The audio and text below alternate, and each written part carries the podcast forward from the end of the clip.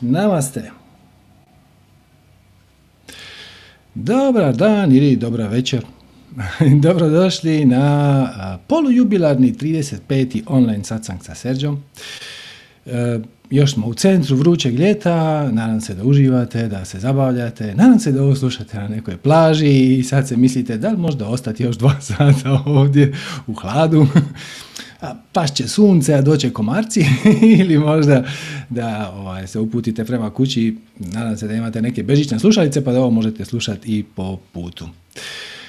Vidim već su neke ruke krenule u zrak, ali evo je, za danas ćemo početi s jednim malim mini predavanjem. Ako nam tehnika to dopusti, ćemo vidjeti, mogli bi se malo igrati demokracije. Tako da ja ću vam ponuditi 2 teme i onda ćete vi sa Zooma, koji ste, bit ćete privilegirani zato što na Zoomu imamo mogućnost aktiviranja interaktivnih anketa, ćete vi izabrati, a gle, vi koji ste na YouTube-u napišite u chat šta vam je draže, pa ćemo to onako nekako otprilike zbrojiti. Znači, 2 teme imamo. Prva je malo onako više spiritualnija, teoretskija i apstraktna. Druga je onako vrlo konkretna i vrlo je primjenjiva u danas i sutra i danima što slijede. Znači, ako prva tema koju nudimo je džnana yoga. Džnana yoga je yoga mudrosti i znanja, to je put prema prosvjetljenju, nazovimo ga tako, kroz intelekt. Znači, koristeći intelekt. I druga tema koju danas nudimo vam je, nazovimo je kako ostati centriran ili kako ostati u svojoj točki tišine u ovo turbulentno doba. Imamo 4 ili 5, ovisi kako ćete brojati, koraka. To sam čak i okrznuo na prošlom satsangu, sam započeo, ali nismo tu temu zapravo ni završili, ni zaokružili kako treba. Znači, 4 koraka kako u ovo današnje turbulentno doba ostati u centru, ostati neozlijeđen i nedotaknut sa svim neobičnim događanjima koja se svakodnevno vrte oko nas. Tako da ja ću sad, evo, probat ću vam pustiti anketu, samo tren. Evo je, ja se nadam da će to biti to. Evo, znači, ili džnana yoga ili kako ostati u centru. Vi koji ste na Zoomu, sad imate na ekranu malu anketu, pa glasajte, a vi koji ste na YouTube-u napišite u chatu ili džnana, kao jenana, ili bilo šta slično, ili centar, na primjer. Pa ćemo to nekako ovako ad hoc na brzinu zbrojiti. Ja tu još imam otvoren chat sa YouTube-a, pa evo, vrijeme sad. Ja ću simulirati neku dramatičnu glazbu koju nisam pripremio.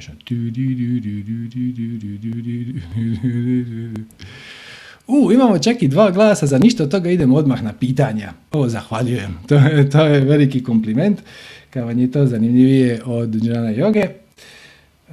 Ok. Ja neću ništa glasati. Da vidimo ima li šta na chatu. Pa izgleda da tu nema puno nekakvog odziva ili sam se ja spojio na krivi chat.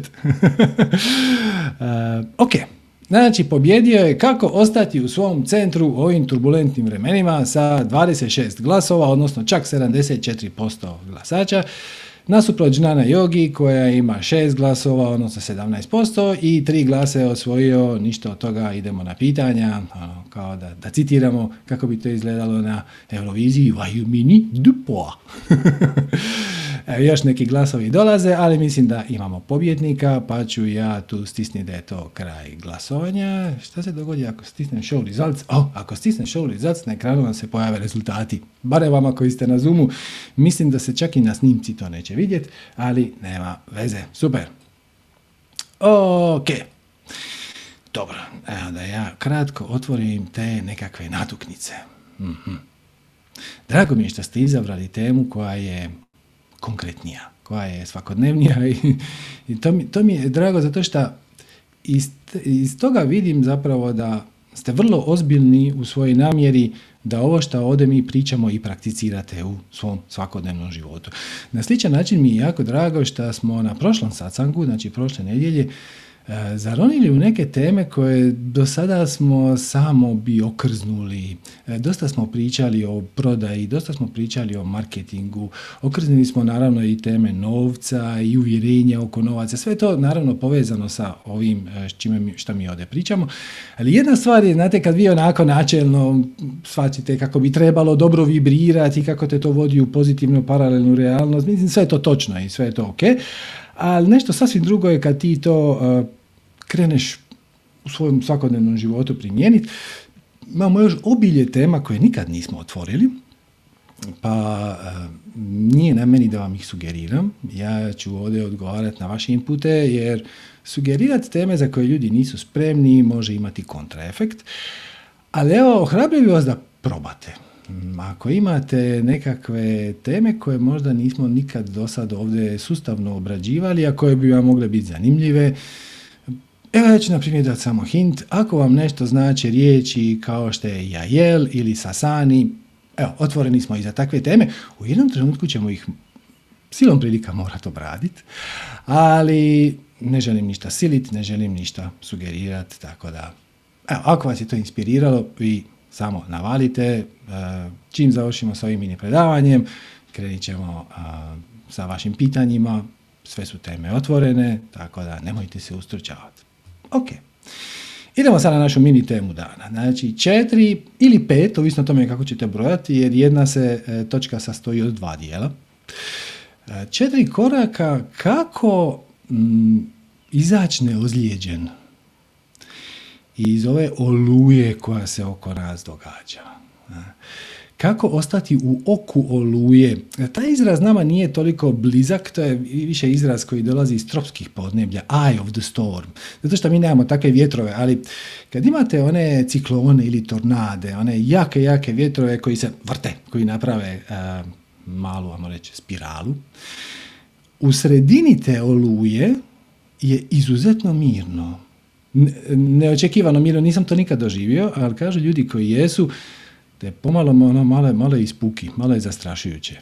I onda ta se oluja miče, ti naravno prvo prođeš kroz prvi rub, znači tu je tvoja kuća, i sad znači oluja dolazi, i sad ne iđe ovaj prvi brid, pardon, ovaj prvi brid, slika na opačke, ovaj prvi brid, i lete stabla, čupaju se stabla.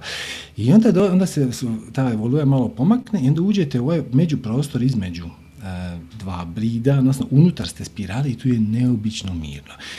Kako ostati u centru, kako ostati u oku oluje, dok na televiziji, sa televizije dolaze informacije kakve dolaze iz novina.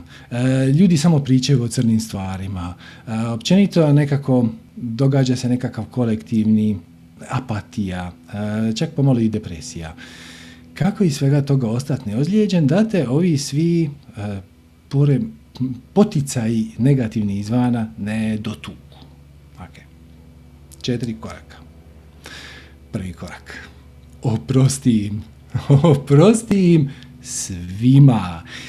Bez obzira jesu li zaslužili ili nisu, šta se tebi čini. Jer pazite ovo, to šta se tebi čini, jesu li oni zaslužili ili nisu, samo proizlazi iz tvog sustava definicija i uvjerenja.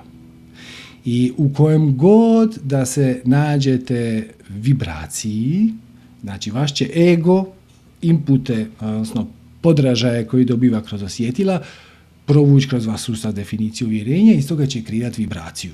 To je da malo čudo. Prava magija iz onoga što čujete, iz onoga što vidite, iz onoga što okusite, nanjušite, dodirnete i tako dalje, to ide kroz sustav definicija i uvjerenja i iz toga se kreira vibracija. I tu vibraciju onda mi interpretiramo, odnosno naše tijelo interpretira kao emociju, potegne odgovarajuća sjećanja koja su povezana sa istom tom vibracijom u kojoj se sad nalazimo, povuče misli koje rezoniraju sa vibracijom u kojoj se trenutno nalazite i onda iz tih misli naravno proizlazi akcija, iz te akcije proizlazi vaša naravno realnost. Kada oprostite ljudima, vi zapravo poručujete svemiru da razumijete da oni nemaju izbora, da znate da oni postupaju isključivo temeljem svojih definicija i uvjerenja. I ako prema vani nastupaju agresivno, to znači da su u strahu. I njima treba pomoć. Znači, ne treba njih okrivljavati. Oni imaju takav sustav definicije uvjerenja kakav imaju. Veliki dio toga je nju ubacilo društvo i mediji i aktualna situacija i oni vjeruju svim tim vijestima i stvarno misle da su u životnoj opasnosti i misle da će ih spasiti ovo ili ono. Ako netko drugi napravi ovo ili ako netko drugi napravi ono, ako se nešto zabrani ili ako se nešto dozvoli ili ako se nešto naredi i ako prema vani izgledaju totalitaristički, kao da tonu u jednoumlje i podržavaju cenzuru. To samo znači da su jadni u strahu, da su u nekom sramu, u nekoj krivnji, u nekoj apatiji. I samo im oprostiš, jer zapravo ne znaju što rade. Oni mjesečare, oni su na autopilotu, oni se vode prema svojim samskarama i vasanama. O tome smo nešto pričali, ali nije važno sad da objašnjavamo te sanskrtske pojmove. Prema sustavu definicije uvjerenja koji imaju trenutno, koji im je aktualan, koji drže u sebi, pomozite im. Možete im pomoći isključivo svojim osobnim primjerom. Ako oni vide da vi niste pod nekim osobitim stresom, zanima će ih vaša tajna. Ne možete im pomoći kontraargumentima. Borba samo rađa novi konflikt, to je samo aspekt ega. I ako vam je slučajno zazvučalo poznato ovo, oprostite im jer oni ne znaju šta rade, to vam je zato što je to čuvena rečenica koju je Isus izgovorio, vjerojatno njegova zadnja, koju je izgovorio kad su ga pribili na križ. Oče, oprosti im, ne znaju šta rade. I to je savršeno točno. Oni postupaju iz nekih svojih strahova, iz nekih svojih definicija, iz nekih svojih uvjerenja. I ako krenete se s njima natezati, ako im krenete se dokazivati, ako im krenete objašnjavati da ste vi u pravu, a da oni nisu, doživjet ćete samo ćete doljevati ulje na vatru. Biće više od istog. To vam ne treba. Tako da oprostite im, ne nužno zato što mislite jesu oni to zaslužili ili nisu, nego sebe radi. Ti ne želiš nositi njihovu patnju, ti ne želiš pokupiti njihovu vibraciju, osim ako želite. Ako vam se sviđa vibracija u kojoj se oni nalaze, ne znam, straha, tjeskobe, depresije, pesimizma, negativnosti, cinizma. Cinizam je vrlo popularan u našoj kulturi, to vam je možeš misli kako će to raditi. Ili svak gleda samo sebe, niko tebi neće pomoći, briga njih za tebe. Ako upadnete u tu, to nikome ne pomaže. Ni njima, a Bog meni vama. Tako da, prvi korak kako ostati u centru je da svima oprostiš. I to te vraća u centar. To ti daje izvjesno olakšanje i to te vraća u tvoj centar, u tvoje istinsko biće. Čim te vrati u tvoje istinsko biće, automatski te vraća u tvoj izvor osobne sreće. Sreća nije nešto što treba zaraditi ili dohvatiti ili napraviti. Sreća je naše prirodno stanje. Ono što nas odmiče od sreće, odnosno ono što nam daje osjećaj kao da tome nije tako, su samo naša vlastita negativna uvjerenja i definicije koje onda kreiraju različite senzacije. Sve to jako uzbudljivo i zanimljivo i izazovno, ako to tako hoćeš shvatiti, pružati pregršt prilika za razvoj, ali ako to nije vaša preferirana vibracija, samo im oprostite i vratite se u svoj centar i to će vas vratiti u vaše prirodno stanje sreće, a kao što je pjesnik lijepo zaključio, James Mansfield čini mi se, sretni sati čine nas mudrima. Sretni sati čine nas mudrima. Će vas učiniti lukavim. I onda ćete vi imati 100 ideja kako ćete nešto priskrbiti, kako ćete nešto ušičariti, kako ćete skratiti neki put, ali iza toga stoji ego. I zato sva ta lukavost koja dolazi iz uma je uglavnom usmjerena na neku vrst osobnog probitka, zarade, dobitka, da nešto dobiješ ili da izbjegneš nešto što ne želiš, ali zapravo je egoistična. Mudrost dolazi iz srca i ona je opet naše prirodno stanje kad se vi centrirate, kad ste dobro. Privremene trenutke sreće i mudrosti mi imamo naravno svi, evo sad je idealno vrijeme ako ste se uspjeli negdje dokopati nekog sunca ili mora ili jednostavno ste se uspjeli na jedan duži vikend maknuti iz svoje rutine i onda ste znatno sjednete negdje u prirodu, bez obzira gdje i kažete taj trenutak je trenutak ispunjenja kad ti ništa ne treba izvana, trenutak kojem si ti u dodiru sa svojom unutrašnjom mudrošću i probajte u tom stanju razmišljati o, ili sam sebi dat, pokušati sagledati situaciju koju si jučer vidio, pročitao, netko ti je rekao, na koju si možda prekjučer reagirao jako burno i vidjet ćete da će tu biti jedan element onog, ma nema veze. Svačam da nije idealno i na tome treba poraditi, ne treba to ignorirati. Ovo ne znači oprosti mi i onda digni svećerci u zrak.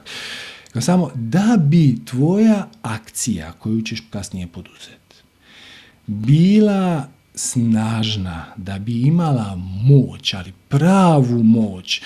To je moć s kojom vi vitlate cijelim svemirom.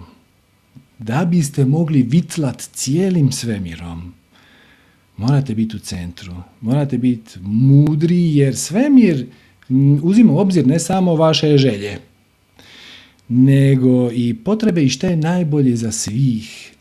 To vi iz perspektive ega samo ne možete, nemojte ni pokušavati. Trik je da im oprostiš i da se centriraš, vratiš se u svoje prirodno stanje sreće, razumijevanja, mudrosti i onda imaš pravu moć. Jer pazite ovo, prava moć ne traži nikakvu prisilu, nikakvu snagu, traži najlaganiji dodir. Sad ću vam pokazati jednu ogromnu moć koju ja imam, a imate i vi. I vjerojatno bi nam za ovo, da ovo sad ću vam pokazati, pokažete nekom u srednjem vijeku, vjerojatno bi vas zapalili na lomači. Traži najlaganiji dodir. Pazite ovo, imam upaljač. Vidi. Samo ga okavim.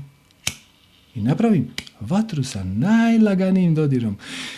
Vjerojatno ste gledali u filmovima onog kamenog pračovjeka ili ljudi srednjevjekovnog, ono tuču kamen, krešu, da se muče, trlje drvo, pa neke suhe grančice, pa nešto pušu, da se to... A pazite ovo, prava moć traži najlaganiji dodir. Evo ga, to je to. Možete jednako tako upaliti svjetlo. A pazite, ova moć da mi sad pričamo na daljinu. Možda ste tisućama kilometara sad daleko od mene. I mi se savršeno čujemo u stvarnom vremenu. Ako ste na YouTube-u vidite me sa 20 sekundi zakašnjenja, ako ste na Zoomu vidite me sa pola sekunde zakašnjenja. Zamislite vidite koja je to moć. Šta vam je trebalo za to? Jednom kad imate smartphone, tap. To je prava moć. Čim nešto moraš silit, čim nešto moraš zabranjivati, prisiljavati, uvjeravati, to nije prava moć. Možeš ti iznijeti svoje argumente, to je okej. Ali kad ti moraš nekoga stisnuti i natjerati i koristiti svoj nadmoćni položaj i silu, to nije nikakva moć. Da biste dobili pravu moć, morate biti u centru. Da biste bili u centru, za početak svima oprostite, jer kao što Isus kaže, oprosti im očajno, oni ne znaju šta rade. Oni su totalno mjesečare, oni su na autopilotu. I jedan dan će se, nadamo se, probuditi. Ja ću reći, majkom, šta je meni bilo, šta sam ja radio. I to nas dovodi do koraka broj 2. Možda ste se i vi sad ulovili za glavu i kažete, ajme majko, kad se sjetim sebe od pred 6 mjeseci, 2 godine, 10 godina, 20 godina, koje sam ja grozne stvari radio i silio sam, izlorabio sam nadmoćni položaj i... kako se to kaže, manipulirao sam i to dovodio sam ljude u zabludu i lagao sam tendenciozno jer sam mislio da će mi to priskrbiti neki boljitak i možda kratkoročno jest, ali s obzirom da ta akcija dolazi iz ega, a ne dolazi iz više sile, iz mudrosti, dugoročno mogu se kladiti da to nije završilo dobro. I to je bila fenomenalna lekcija. Ko zna gdje biste bili sad da tome nije bilo tako. Jedan od glavnih katalizatora promjene je patnja. kad ti shvatiš da ovo kako si do sad radio, da to samo više ne može tako. Da mora postati neki drugi način i onda kreneš tražiti drugi način i onda te to dovede u neku spiritualnost, doći do nekih spoznaja o tome što je ego, kako ćeš zauzdat svoj ego, ne možeš ga se riješiti, to je jedno od često postavljenih pitanja, kako da se riješim svog ega. Gledajte, ego ima pozitivni i negativni aspekt. Njegova osnovna namjena za koju je on dizajniran je da nam da uvid u ovu fizičku realnost. Znači, daje vam mogućnost da proživite ovo čudo u kojem se mi nalazimo iz perspektive prvog lica, da to možete doživjeti kao ja, i tu svoju perspektivu mičete kako hodate i vozite se auto. Da bi se to čudo jedne jedinstvene osobne perspektive moglo dogoditi, mora se dogoditi osjećaj separacije od kolektiva. Ja mislim, ako imaš osjećaj da si jedno sa svime, onda ne možeš imati osobnu perspektivu. Ako želiš imati osobnu perspektivu, a zato si tu, moraš se na neki način u većoj ili manjoj mjeri riješiti tog osjećaja zajedništva. Odnosno, moraš imati osjećaj da si separiran od kolektiva i onda se krenu događati ružne stvari, zato što je to negativni aspekt ega koji onda misli da je jadni, mali, nezaštićen, da nitko nije na njegovoj strani, da je odvojen od kreacije i onda počinje se boriti za svoje male ciljeve koji nisu nužno usklađeni sa najvišim dobrom. Okay. I sad kad to sve skupa znate, korak broj 2 je oprostite sami sebi. Šta ste možda do prekjučer, možda do pred 10 minuta, možda do pred 5 godina zamjerali i uvjeravali i silili i prisiljavali i koristili silu na najrazličitije načine, i one grube kao fizičku silu, ali i one suptilnije kroz manipulaciju, kroz laganje, zato što niste znali bolje, zato što niste imali povjerenje da će vas kreacija podržati bez obzira šta vi radili i da će vam uvijek refleksiju onoga što sami jeste. I ako ste dobivali negativnu refleksiju, to je zato što vam je kreacija slala poruke da postoji nešto unutar vas što nije poravnato sa kreacijom, odnosno sa najvišim dobrom, i sad kad to znate, oprostite sami sebi. Jer to je imalo svrhu. To je imalo svrha, svrha je bila da vas dovede tu gdje sad jeste. Ok, znači nakon što ste oprostili svima drugima i radite to na dnevnoj bazi, svaki put kad vas nešto izbaci iz takte, kajte, ovog idiota, šta, ja ne razumijem ove ljude, samo mu oprostiš, jer on zapravo postupa iz nekih malih, sitničavih ciljeva, on zapravo pati, ali sigurno, znam da se to tako ne čini, jer vam se čini kao da je on veliki, moćan i upravlja vašim životom, i jedina moć koju on zapravo ima je da vas uvjeri da ima neku moć, jer zapravo nema. Zapravo nema. To što vi njega vidite, to ne znači da vi uopće dijelite istu realnost. Ali to je sad neka druga tema. Hoću reći, ono što će vas povrijediti, odnosno ono što će vam donijeti patnju, je vaša reakcija na okolnosti, ne okolnosti same. Samim time, slobodno im svima oprostite. Ako se to nešto dogodilo u prošlosti, jednostavno se prestanite nadati u bolju prošlost. I otpustite, oprostite. Ako je to nešto što će se treba dogoditi u budućnosti ili se događa sad, iz čiste spoznaje da ti ljudi postupaju nesvjesno, bi vam mogla biti jedan mali koračić ili podstreh ili perspektiva iz koje ćete vidjeti da vam je vrlo jednostavno oprostiti ljudima, jer oprost je ne akcija. Oprost nije nešto što trebaš napraviti. Oprost je samo ne zamjerat, ne ljutit se, ne ići u stres, ne ići u strah, ne ići u patnju, sram, krivnju, apatiju. Znači to ne radit. Kad to prestaneš raditi, svaka od tih akcija traži energiju. Kad to prestaneš raditi, da vidiš svoju prirodnu mudrost i vratiš obilje vlastite energije koju sad možeš investirati u nešto pametnije. Recimo u to da slijediš svoju strast. Ok, oprostio si svima. Oprostio si sebi što nisi znao bolje. I sad dolazimo do trećeg koraka, koji se sastoji od dva dijela, pa ako hoćete možete reći da su to treći i četvrti korak, svejedno, a to je ovo. Informiraj se iz budućnosti, a ne iz prošlosti. Ajmo početi od ovog drugog dijela. Znači, većina ljudi se informira, ajmo to tako reći, iz prošlosti. Ja šta s time mislim? Znači, svi mi, bez obzira koliko ste vremena na ovom planetu, smo prošli razne neugodne situacije. I ljudi su nas prevarili, i iznevjerili su nas, i situacije nisu išle nama, kako smo mi to zamislili, nisu nam išle na ruku. I iz toga smo izvukli neke ožiljke, neke traume. I sve je to ok, zato što ako to pogledate iz perspektive, nakon što ste sami sebi oprostili, iz perspektive osobne mudrosti, da je to bio vaš put, to nije bila prepreka na vašem putu, to je bio dio vašeg puta koji vas je doveo tu gdje jeste, onda je to itekako imalo smisla. I da, bilo je tu patnje, ali patnja je nužna dok ne shvatiš da nije. A da bi shvatio da nije, trebaš patiti. Mislim, ima i drugih načina da se sa manje patnje dođe do kvalitetnih spoznaja, ali iz nekog razloga na ovom našem planetu i općenito ljudskoj vrsti kao takvoj, patnja je jedan od efikasnijih načina i vrlo je popularna. Tako da ne treba od toga zazirat. Naravno da ćeš se truditi da izbjegneš patnju u budućnosti, da radiš šta manje patnje i sebi i drugima. Kako ćeš to napraviti?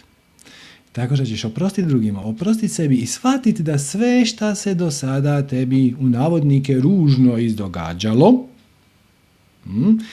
je služilo tome da te izgradi i da dođeš u ovaj pivotalni trenutak ljudske civilizacije, uopće se ne šalim. Ovako bitan moment kakav imamo sad, kakav ćemo proživjeti u sljedećih par godina se nije dogodio nikad, mislim ne sjećam se, pogotovo ne na globalnom nivou, koji će nas ujediniti kao čovječanstvo, kao civilizaciju, koji će nas pretvoriti iz nesvjesnih bića u svjesnija bića, ajmo sad ne ići predaleko, ali to je sasvim dovoljno, to je ogroman korak.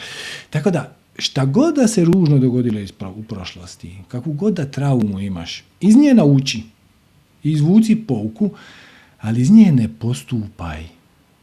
Jer sve te traume su u nama imaju tendenciju, odnosno vrlo često, ako im to dopustite, stvore nešto što se zove samskara i vasana. To vam je kad postupate na autopilotu.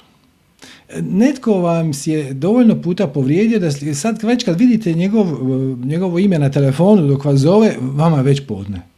Ne da vam se. Već ste ljuti. Šta mene zaima zvat? Nemate pojma šta on sad tu zapravo želi, možda ćete biti vrlo zadovoljni s tim telefonskim pozivom. Ali ako vas je on svježe povrijedio ili ako vas je više puta, ili ako je na neki način, vi ste unapred ljuti.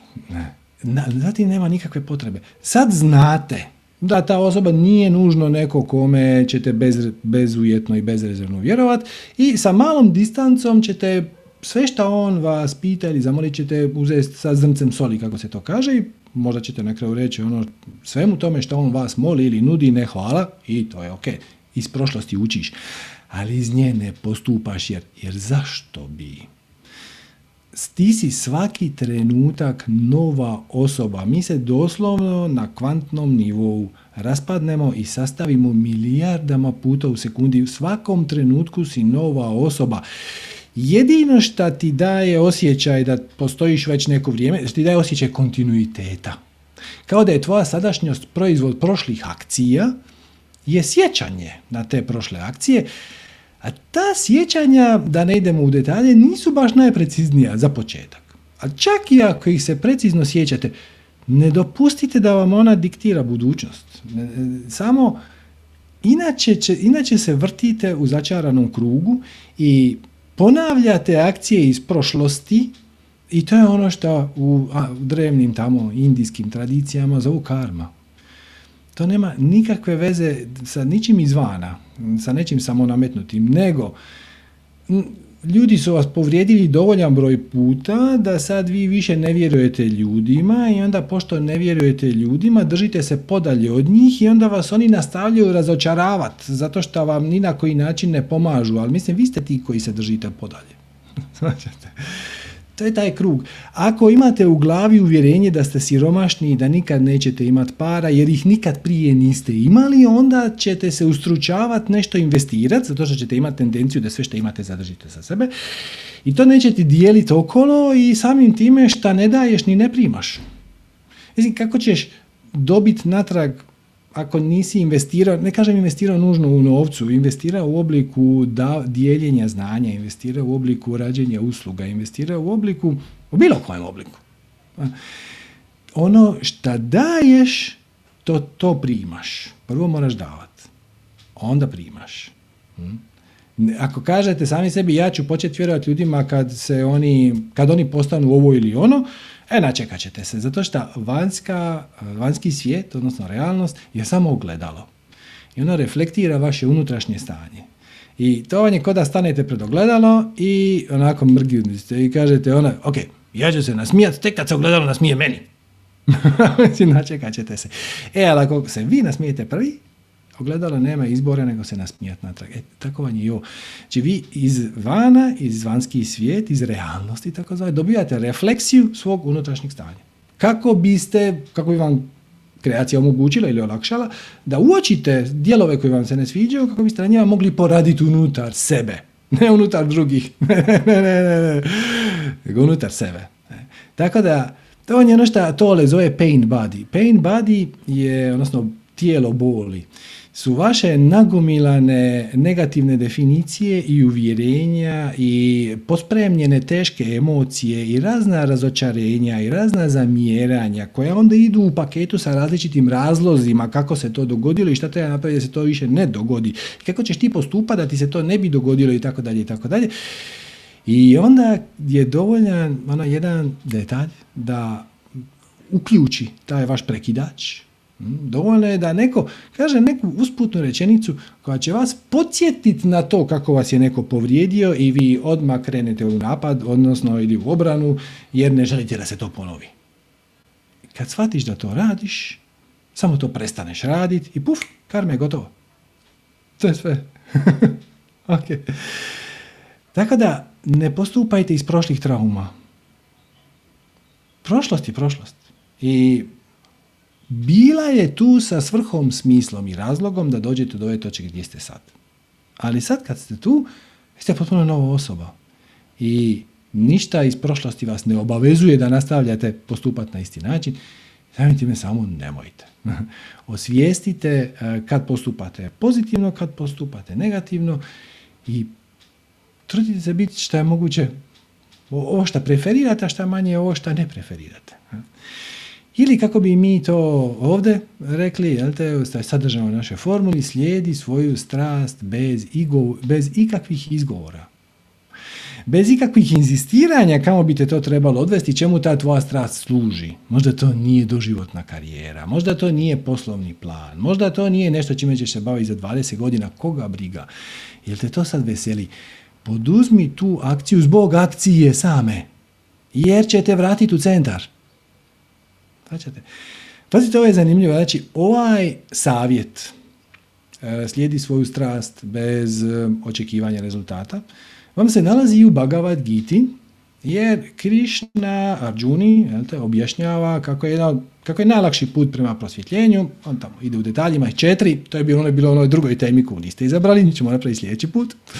Na jogi ćemo malo se posvetiti ovim drugim krakovima joge, da malo osjetimo razliku. Okay. A kaže da je karma joga najjednostavnija za slijediti, a to znači postupati bez ikakvog očekivanja nagrade. Pazite, on ne kaže slijedi svu strast, ne kaže radi ono što ti je najuzbudljivije, nego postupaj, samo radi, bez ikakvog očekivanja nagrade, znači bez sebičnih motiva. Zašto Krišna nije rekao slijedi ono što ti je najuzbudljivije u svakom trenutku? Pa zato što nije trebao. To su bila druga vremena, kad ljudi nisu imali toliko negativnih definicija uvjerenja i kad on svom prijatelju Arjuni kaže postupaj, samo radi, bez očekivanja nagrade. A mislim, naravno da ćeš raditi ono što ti je prirodno, ono što ti je inspirativno, ono što te što vidiš kao kreativno. Sad ćete, na primjer, da ja sad vama kažem ovdje, svi vi morate početi crtati. Dio vas bi rekao, naravno, ja mislim, pa nema života bez crtanja, moraš se nekako vizualno izraziti. Dio bi rekao, no zašto baš crtanje? To je najgluplja moguća stvar, mislim, kako to me uopće ne uzbuđuje. Neko bi rekao ono, a dobro, ajde, ako baš moram, onda hoću. Ne treba vam nitko reći da li vi volite crtati ili ne. Ako crtanje prirodno izlazi izvan, ako vam to prvo padne na pamet, kad vas ja pitam, na primjer, koji je vaš omiljeni kreativni izričaj, koji je omiljen oblik kreativnog izričaja? Može biti slikanje, može biti crtanje, može biti pjevanje, može biti sviranje instrumenata, može biti pisanje čega? Romana, poezije, kritika tuđih dijela, može biti programiranje web stranica, može biti pomaganje drugim ljudima da vode svoje poslovanje, pa to može biti odvjetništvo, može biti bilo šta. Niko vam ne treba reći šta je vaša strast. Pa opet, u današnje vrijeme mi smo to zatrpali sa tolikom količinom, trebao bih i morao bih i bit će bolje, sa mentalnim nekim obrascima, sa kondicioniranjima iz društva, joj, toga se ne može živjeti, joj, to je bez veze, drugi će mi se smijat, ja ne volim ljude koji se time bla bla bla bla bla bla. To je proizvod našeg modernog doba, jer mi smo u zadnjih par sto godina, neki će reći 50, neki će reći 500, nije uopće važno, počeli gomilat nekakva čudnovata uvjerenja i treba nam način da se vratimo u centar koji pred 3500 godina, kad je Bhagavad Gita napisana, nikome nije pao na pamet. Postupaj bez očekivanja nagrade, to je sve. Šta ćeš raditi? Šta znači ćeš raditi? Valjda ono što te najviše veseli, zašto bi radio nešto što te ne veseli? Znači. Tako da, slijedi svoju strast bez izgovora. Ono, šta god da treba. Ja ne odustajem od toga. Ja idem, može se dogoditi da mi po putu neka druga stvar postane uzbudljivija, odlično. Ali ako naiđem na neki zid, nerazumijevanja, nesporazuma, neznanja svog vlastitog, nemanja iskustva, nemanja vještina potrebnih, odlično. To je dio mog puta i onda postupaš. Bitno je samo da ne inzistiraš kao bi te to trebalo odvesti, jer inače ideš kao sivonja. I onda ti kreacija ne pomaže. Jer tvoje više ja te navodi u pravom smjeru, a ti sad bi baš nešto drugo. Okay. Jedna kreacija kaže, a dobro, a onda ti probaj to nešto drugo pa mi javi kako je prošlo. E, onda ti dođeš kasnije i kažeš, znaš šta, to mi je proizvelo dosta patnje. Jeli, zanimljivo. I šta si iz toga naučio? Može i tako. Iterativan proces. Ključno je da se fokusiraš na ono šta želiš, ne ono šta ne želiš, jer realnost se formira prema onome, prema tamo gdje usmjeriš svoj fokus i svoju pažnju. Ako ste ikad vozili bicikl, pretpostavljam da većina vas jest, ili auto, ali bicikl je najbolji mogući primjer. Primijetite kako to intuitivno radite. Znači, vozite bicikl po recimo nekoj makadamskoj cesti. I sad u nekom trenutku nasred ceste ogroman kamen. I očito treba ga zaobići, ako lupiš biciklom u taj kamen, pašćeš. Ono što mi instinktivno radimo je mi okrenemo pogled na mjesto gdje nema kamena, neći negdje ili desno ili lijevo, obično desno zato što vozimo s desne strane pa je to logičnije. I čim ti usmjeriš svoj pogled desno tamo gdje kamena nema, jer kamen je ravno, automatski cijeli bicikl skupa s tobom ide desno. Primijetite to. Nikad ne gledaš u kamen i okrećeš volan. Mislim, teoretski to bi bilo moguće. Znači, vozim ravno i sad ću nastaviti gledati u kamen i onda ću okrenuti volan i onako, kako bicikl bude išao prema desno, ja ću... Ali to ne radiš. Ako to radiš, ili ćeš pasti s bicikla, ili što je još vjerojatnije, nećeš ga uspjeti zaobići, koliko god to suludo zvučalo. Znači, fokusiraš se na ono što želiš. Koji je tvoj omiljeni, kako bi ti doprinio svijetu? Šta te najviše uzbuđuje, šta te najviše veseli? I promotri, kad dobiješ neku ideju, promotri da li to dolazi iz tvojih negativnih uvjerenja ili to dolazi iz, stvarno iz srca. Ako dolazi iz negativnih uvjerenja, imat ćete obilje razloga. Ako dolazi iz srca, odgovor će biti ono, pa mislim zato. Šta bi rekla moja obitelj, za babino brašno. Znači, ono, eto, bez ikakvog posebnog razloga. Ako je odgovor zašto za babino brašno, to je to. Bez inzistiranja, kako bi te to trebalo, šta bi se trebalo dogoditi i gdje ćete to odvesti. I bez otpora. Većina ljudi koja ima problem naći svoju strast, zapravo ima problem razotkriti zato što je ona zatrpana sa različitim otporima, sa različitim negativnim definicijama i uvjerenjima, kako to što je zapravo njima najveselije, jaj, to je bez veze i ne može se od toga živjeti, ljudi će se smijati itd. itd. I onda kad pitaš srce ono šta me veseli, dođe samo jedno veliko ništa. Ili još gore, dođe neka tjeskoba koja kaže, no, sad bi ti išao radi svoju strast, a nemoj, nisi oprosuđen. Ili šta god, nisi skuhao večeru do kraja. Samo da bi došao u kontakt sa svojim srcem, samo malo otpustiš svoje otpore. Jer otpori imaju nekakav neobičan tendenciju, ajmo to tako nazvat, da opstanu. Sve čemu se opirete nekako ostaje u svom životu. Ako ne želite biti siromašni, onda ste stalno nekako siromašni. A ako želite živjeti u obilju, onda to obilje počne dolaziti. Ali ako kažete, to ne treba to biti želja. Ako ti kažeš ja želim imati puno para, to je želja. Želja ima nisku vibraciju. Zato što dolazi iz nerazumijevanja da ćete svemir i onako podržati. Kad budeš radio ono zašto si tu, zašto si rođen. A kako ćeš to znati? Tako što ti je to uzbudljivo. Ako ti pustiš svoj um da on naređuje iz nekih svojih razloga, Grecija kaže, jeli, ok, hajde, idi radi to pa mi javi kako je prošlo. I odjedan put će se ta cijela situacija zakoturat na način da ćete se vratiti na početnu točku. Nećete nikad imati para. Samo dopustiš da ti dođe nakon što si podijelio svoje plodove sa okolinom. Prvo dijeliš svoje plodove. Prvo daješ sve što imaš. Ili džaba, ili jeftino. Ili po nekoj razumnoj cijeni, ili kako god već, ovisno situacije do situacije. Nesebično dijeliš, pomažeš i onda se to počne vraćati i onda u jednom trenutku shvatiš samo da više uopće ne razmišljaš o tom novcu. Jer imaš ga dovoljno. Nije sad da možeš kupiti 2 jahte, ali s druge strane da možeš, a da li bi to htio? Pa ko će se oko toga brinuti? Još treba 300 stvari kad imaš jahtu. Znači nije neko veselje. Učiš iz negativnih sinhroniciteta.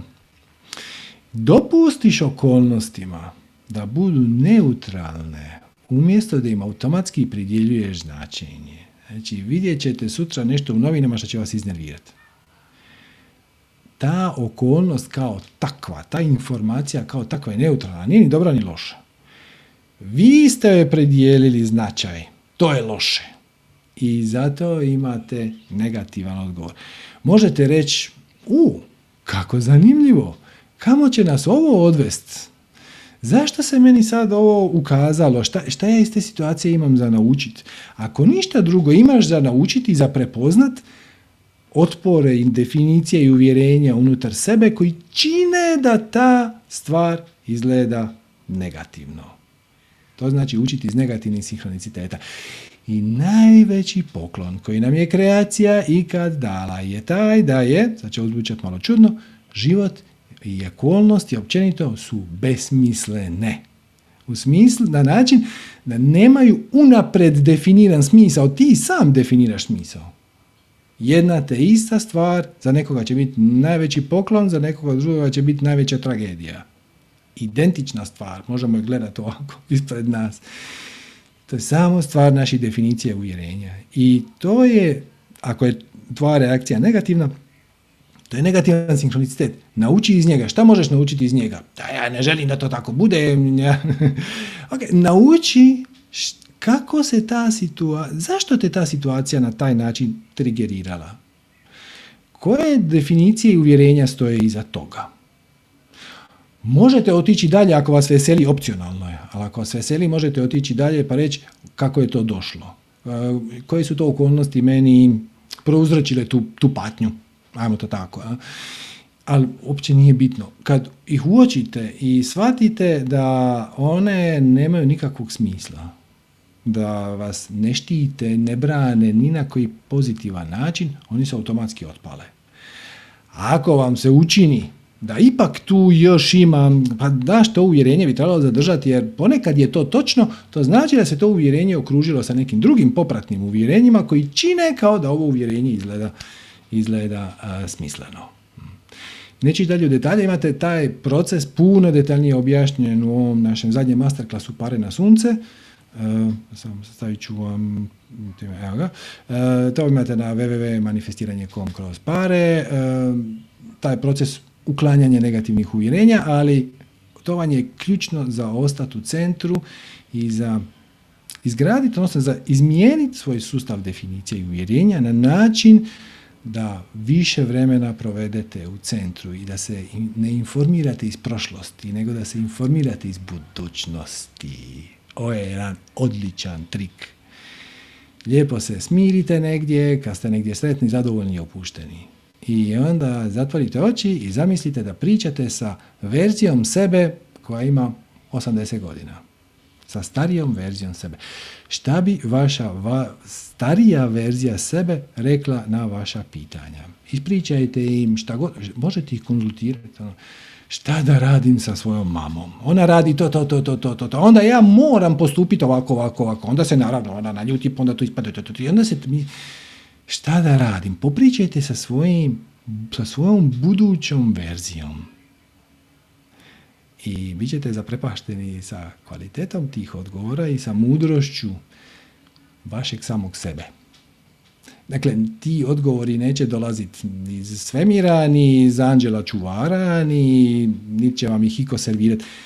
Ti odgovori će dolaziti iz vaše unutrašnjosti i informirajte se, daj, dragi moj budući ja, šta ti misliš, da li bi ja trebao se početi baviti sa ovim ili se... Ovo me silno veseli, ali imam tu neke ograde. Šta mi sugeriraš? I vidite što će se dogoditi. Mislim da će biti vrlo zanimljivo. Znači, mi sami pridjeljujemo značenje i okolnostima koje vidimo i na taj način sami kreiramo realnost.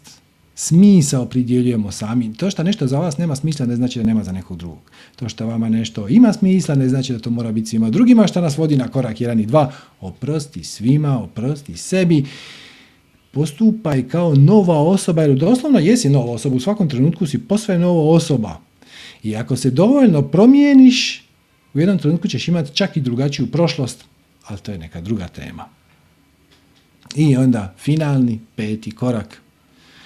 Kad si sve to odradio, oprostio si drugim, oprostio si sebi, počeo si slijediti svoju strast, počeo si osvještavati svoje blokade iz prošlosti, svoje emocionalne čvorove, svoje mentalne barijere, definicije i uvjerenja i uvidio si, te neke od njih služe, neke većina njih te ne služi na pozitivan način, razriješio si, pomirio si se sa onima koji te spriječavaju da slijediš svoju strast i dijeliš svoje plodove bez ikakvog očekivanja konkretnog rezultata. Spreman si za zadnji korak i općenito to je zadnji korak bilo koje spiritualne prakse, a to je da živiš u trenutku.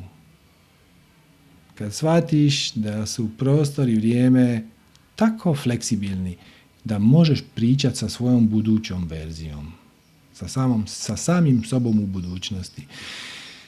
Kad shvaćaš da tvoju realnost, tvoju percepciju realnosti, tvoje iskustvo života, to je jedino što je bitno, to je sve što imamo. Mi ne percipiramo život takav kakav je, nego mi imamo iskustvo života. Kad sve shvatiš da to proizlazi iz programiranja koje ti sam nosiš u svom umu i možeš ga promijeniti kroz definiciju uvjerenja i da ti je sve uvijek dolazilo u pravom trenutku. I da sve negativno što će se eventualno dogoditi je tu samo da te nauči, da ti pomogne, da te usmjeri, da sam sebe izgradiš na način da lakše prolaziš kroz život, da više doprineseš okolini, onda se prestaneš brinuti. I shvatiš da sva tvoja moć živi sad. Možemo mi sad pričati šta će biti sljedeće nedjelje. A ja sad kažem, ne znam, sljedeće nedjelje će biti satsang, onda ćete vi to zapisati u kalendar i taj neki podatak da je to, ne znam, 15.8. u 19 sati ima neko značenje u ovom svakodnevnom smislu, korisno je. Ali sad ne možeš ništa napraviti po tom pitanju. Sad možeš to ono zapisati ili staviti sam sebi neki podsjetnik u mobitel ili tako nešto. I kad stavljaš zabilješku u mobitel, to radiš sad. I kad dođe taj trenutak, on će biti sad. Ne možeš ništa sad napraviti po pitanju toga što će biti za 7 dana, kao što ne možeš ništa sad napraviti po pitanju nečeg što je bilo pred 6 mjeseci. Ako je to nešto bilo negativno, naučiš iz toga. Ako je to bilo nešto pozitivno, usmjerilo te u pozitivnom smjeru. Ako će se išta korisno dogoditi u tvom životu na pozitivan ili negativan način, negativan kao lekcija, pozitivan kao pokazivač, mada i negativni pokazivači su pokazivači, samo u drugom smjeru, to će biti sad, neki sad, možda ne ovaj sad, ali neki sad. I onda možeš postupat iz srca u svakom mogućem trenutku. Kad kažem iz srca, možete reći iz centra, možete reći iz svoje zone tišine, možda vaš centar tišine nije u srcu. Centar tišine, možete ga potražiti, to je zabavna vježba. Zatvorite oči i potražite svoje mjesto tišine u tijelu. Nekim ljudima je u grlu, nekim ljudima je na čelu, mnogima je u srcu, nekima je čak i u želucu, nije važno. Kad se centrirate, kad ste mirni, kad ste spremni dočekati sadašnji trenutak sa svime što on donosi, onda postupate u skladu sa silama kreacije, nazovimo ga tako, sa univerzalnim zakonom, ako hoćete, i onda vitlate snagom cijelog svemira. I onda vaša akcija ima moć iako je tiha. Jer ego želi da stvari budu bučne. Mi moramo napraviti buku, zaustaviti promet i napraviti fajrund. Ponekad. Ali ako ti to dođe iz srca, da. A najčešće ne. Najčešće ne, jer tvoja realnost je samo tvoja. Ićeš u onu paralelnu verziju realnosti koja reflektira tvoje stanje. Bićeš informiran od strane cijele kreacije šta je najbolje za najviše dobro i postupaš nesebično i kliziš kroz život na izgled bez ikakvog napora, odnosno da, bez ikakvog napora, jer ulagate energiju u nešto što te veseli nije napor. Pomaga drugim ljudima nije nikakav napor. Vaš vlastiti teret na leđima, znači ono što vi doista jeste, ne teži ništa. Tuđe stvari u vašoj torbi teže. Znači kad shvatite da vam je, uočite da vam je život težak, da se borite, da se morate kroz njega probijati, to je zato što se držite za tuđe definicije uvjerenja, da ste vi poravnati sa svojim pravim ja, koji je naravno automatski poravnati sa kreacijom, ta vam akcija ne bi predstavljala nikakav napor, čak veselila bi vas, napunila bi vas, dala bi vam živost, dala bi vam veselje, energiju i tako. Molim vas, nemojte ovo shvatiti kao neko upozorenje. Znači, ako ne budete postupali iz srca nego iz ega, strašne stvari će se dogoditi. Ovo je samo sugestija ili uputa. Kako glatko i bezbolno preći ovaj most na kojem se mi sad nalazimo između starog sustava koji je bio baziran na egoizmu, zlouporabi nadmoćnog položaja, manipulaciji, lažima, sve znate. Okay. U jedan kvalitetniji sustav koji će više biti na opće dobro. Naravno, on će se nastaviti razvijati, neće stvari sad mirakulozno postati preko noći bolje, ali ovo što će se sad dogoditi u sljedeći par godina će biti značajna promjena. I gledano u jedinici vremena, ja se ne mogu sjetiti kad smo ikad doprinijeli, odnosno izgradili drugačiju budućnost, kvalitetniju budućnost u tako kratko vrijeme. Prije je trebalo 100 godina, zaožat ćemo mi sad napraviti spontano u 3, 4, 5 godina i zato stvari na izgled postaju sve mračnije. Zato što moramo izvaditi na stol sve što ne valja, da bi onda to reevaluirali i rekli, no ok, šta ćemo sad, šta ćemo s ovim? Jel nas ovo služi, jel nas ovo ne služi? Hoćemo ovo zadržati, hoćemo ovo redefinirati, hoćemo ovo redizajnirati, hoćemo ovo promijeniti, hoćemo ovo ugasiti. na koji ćemo način nastaviti? Da bi došli do odgovora, moramo svo crnilo izvaditi van i kao što vidite crnila, hvala na pitanju, nedostaje. Ali zapravo, kako se s time nositi, jako jednostavno. Oprostite drugima, jer postupaju iz svojih vlastitih definicija, uvjerenja, potpuno nesvjesno, egoistično i misle da je to za njih najbolje, jednostavno nije. To je njihov put. To je njihov put i ne tangira vas ni malo. Premda često neće izgledati tako. Ne tangira vas ni malo, osim ako mu dopustite da vas tangira. Ako se vi iznervirate na tu situaciju, onda da. Onda vas je ta situacija ubacila u vibraciju, gdje skobe nervozne, ljutnje i tako dalje. Ali ako kažete, o, kako uzbudljivo, kako zanimljivo, vidi, ovo se dogodilo. I poduzmete akciju tek kako ste na nju inspirirani. Ne budete reaktivni. Biti reaktivan znači nekome gurne, ja se moram njemu osvetiti. Odmah. Ne budeš reaktivan. Samo vidiš šta je najveselije, šta je najsretnije, bez guranja glave u pijesak. Ako osjećaš potrebu da poduzmeš neku akciju koja će iz tvoje perspektive donijeti bolji svijet, poduzmi. Ali ako te ona samo frustrira, jer se ti osjećaš da to nikad neće ići na bolje i samo ide sve gore i gore, napravi neku drugu akciju, neku koja te inspirira, jer slika je već kompletna. Vi ste sa svojim talentima ovdje, te talente koje imate niste dobili slučajno, koji god da jesu. Ako je vaš talent pjevanje, onda pjevajte. Više ćete donijeti za opće dobro pjevanjem, ako vas je to tako inspiriralo, nego dizanjem buke. Ako na to niste inspirirani. Sad ćete kako reći. Tako da ovaj most pređete tako što oprostite drugima. Oprostite sebi, osvijestite svoje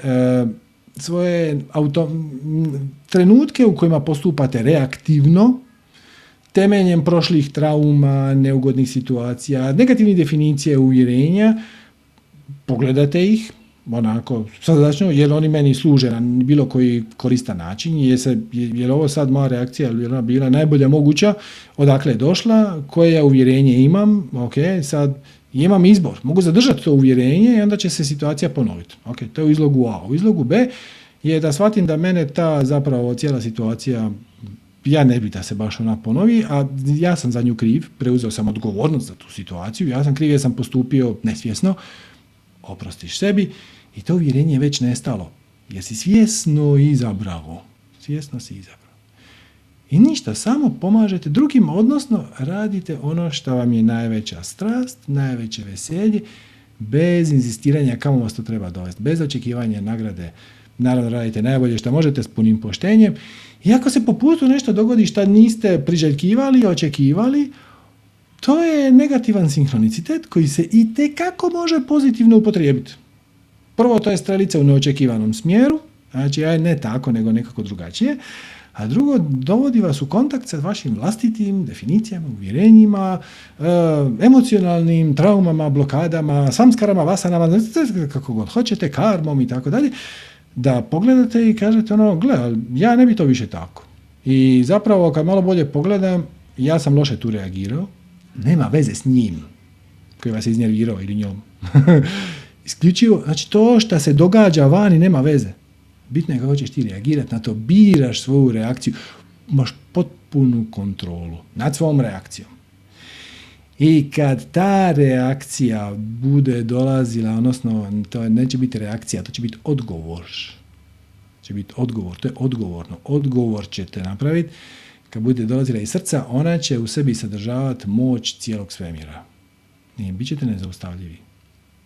I ovdje je jedan od zamki u koju ljudi upadnu. Znači samo ovo, inače ćemo ići na pitanje.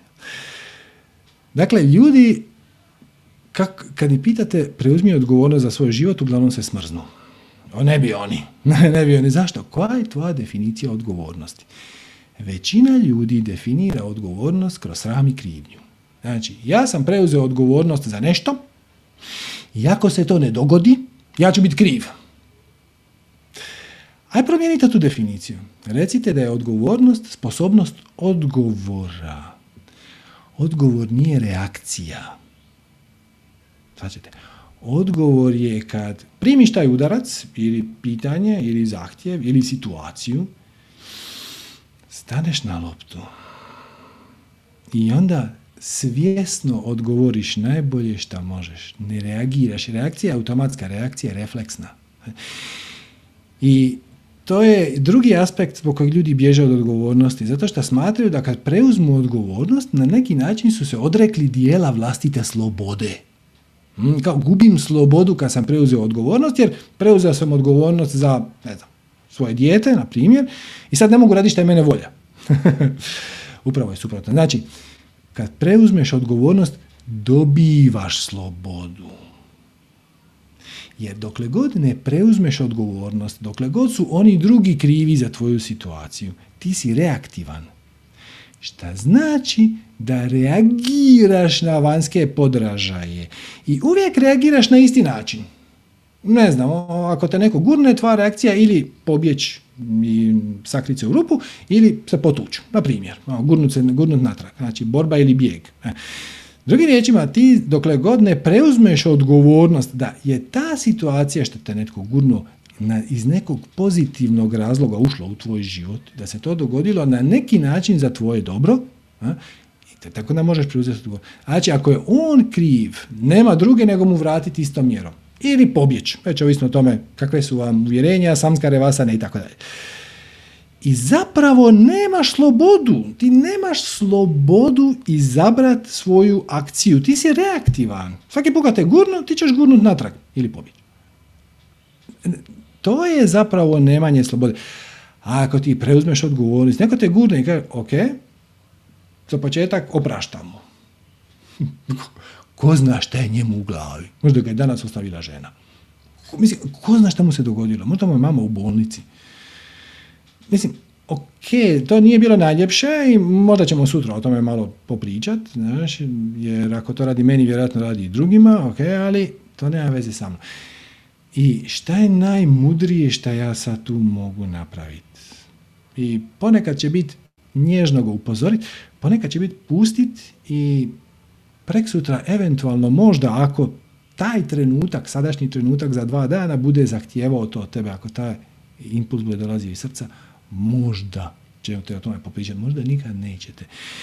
Tek kad preuzmeš odgovornost, imaš slobodu izabrati šta ćeš napraviti. Sad više nisi reaktivan. On te gurno, ti više nemaš samo 2 izbora, pobjeći ili ga gurnut, odnosno zapravo, ovisno o tome kakva si osoba, imaš samo 1. Nego možeš odlučiti, odmjeriti, izvagati šta ćeš napraviti i onda to ima puno veću snagu. Tako da ključno je preuzeti odgovornost za svoj život, šta znači imati odgovor, šta znači prestati biti reaktivan, šta znači gledati okolnosti koje ti dolaze kao proces učenja. Jer zapravo, gledaj, svi ste vi vječna i neuništiva bića. Mislim, di vam se žuri. Niste vi ovo tijelo, niste vi ove emocije, niste vi ove misli. Vi čak ni kreirate svoje misli. One samo dolaze. Je li tako? Znači, šta si ti? Ti si ono platno na kojem se sve to događa. Ti si podloga. U pozadini svih tih percepcija, emocija, čudesa koji se događaju, pa depresija, pa apatija, pa stresova, pa joj, svašta se događa. A zapravo, kad se povučete na poziciju promatrača, ništa se ne događa. Vaše pravo ja sjedi u kinu, jede kokice i gleda film u kojem se događa to što vi mislite da je vaš život. Kako najlakše proći kroz sve? Oprostiš svima, oprostiš sebi što nisi znao bolje, prestaneš postupati iz automatiziranih obrazaca, koristiš negativne i pozitivne sinhronicitete da osvijestiš definiciju uvjerenja, samskare vasane, emocionalne blokade, tijelo boli, kako god to hoćete zvati, koji vas tjeraju da reagirate. Uvijek isto, preprogramirano. Osvijestite ih, vidite da vam ne služe na pozitivan način, odlučite od sad postupati drugačije, otpustite to uvjerenje koje vas do sad nije služilo i počnete slijediti svoju strast, dijeliti svoje talente i svoje plodove drugima bez ikakvog očekivanja nagrade i rezultata. I onda ste poravnati sa svojim pravim bićem, poravnati ste sa svojim višim ja, automatski se poravnati sa kreacijom i vitlate sa cijelom kreacijom. Jer pazite ovo, jeste samo još ovaj detalj i onda ćemo ići na pitanja. Kaže vam u Patanđali u Yoga sutrama, ona je ko sa savršenom disciplinom meditira na nešto, svemir se savija da mu ugodi. Sad ću vam to ilustrirati. Recimo da ovo list papira, baš sad tu gledam, nemam nijedan list papira oko sebe, imam 10 elektroničkih naprava, nijedan list papira. Ok, recimo da je ovo list papira. I sad ja želim doći iz ove točke u ovu točku. Koji je najkraći put? Svak će reći, ravna crta. Ovako. Nije. Najkraći put je ako savijem list papira, i onda je to gotovo ista točka. I onda moram preći 1/4 milimetra. Ako savijete svemir, onda dolazite do, ajmo reći, rezultata na način na koji um to ne može percipirati. I vaš će ego htjeti reći najkraći put je silom pokazati svima, osvetiti se ovim gadovima, dignit buku i tako da, i ako su to dolazi iz ega, to neće biti najbolje jer on razmišlja pravocrtno. Ali ako se prepustiš trenutku i izbjegavaš, znači nađeš način, jedan od bezbroja koji mi ovdje promoviramo, da osvijetliš i osvijestiš trenutke u kojima postupaš nesvjesno i prestaneš biti reaktivan i preuzmeš odgovornost za svoj život i učiš iz sinhroniciteta i postupaš po srcu, savijaš svemir. Eto. To je sve što sam htio reći danas. Ispalo je malo duže nego što sam mislio, ali nadam se da ste zadovoljni na izboru. Sljedeći put ćemo pričati o čnana jogi i usput vam se zahvaljujem što ste izabrali ovu temu, zato što je puno je aktualnija i puno je praktičnija od jedne prezentacije, jedne jogijske tehnike, to moramo bilo kad. Jedan put kad ne budemo imali ništa pametnije za reći. Tako da ja zahvaljujem što ste prepoznali vrijednost spiritualnih učenja u praksi, u svakodnevnom životu, jer nema ništa nespiritualno u životu. Svačate, nismo mi ono 50% materijalni, 50% spiritualni. Mi smo 100% spirit koji spava i ima ovaj san u kojem mu se događaju razne stvari na planetu Zemlji je u određenom trenutku i sa određenim aktivnostima i to.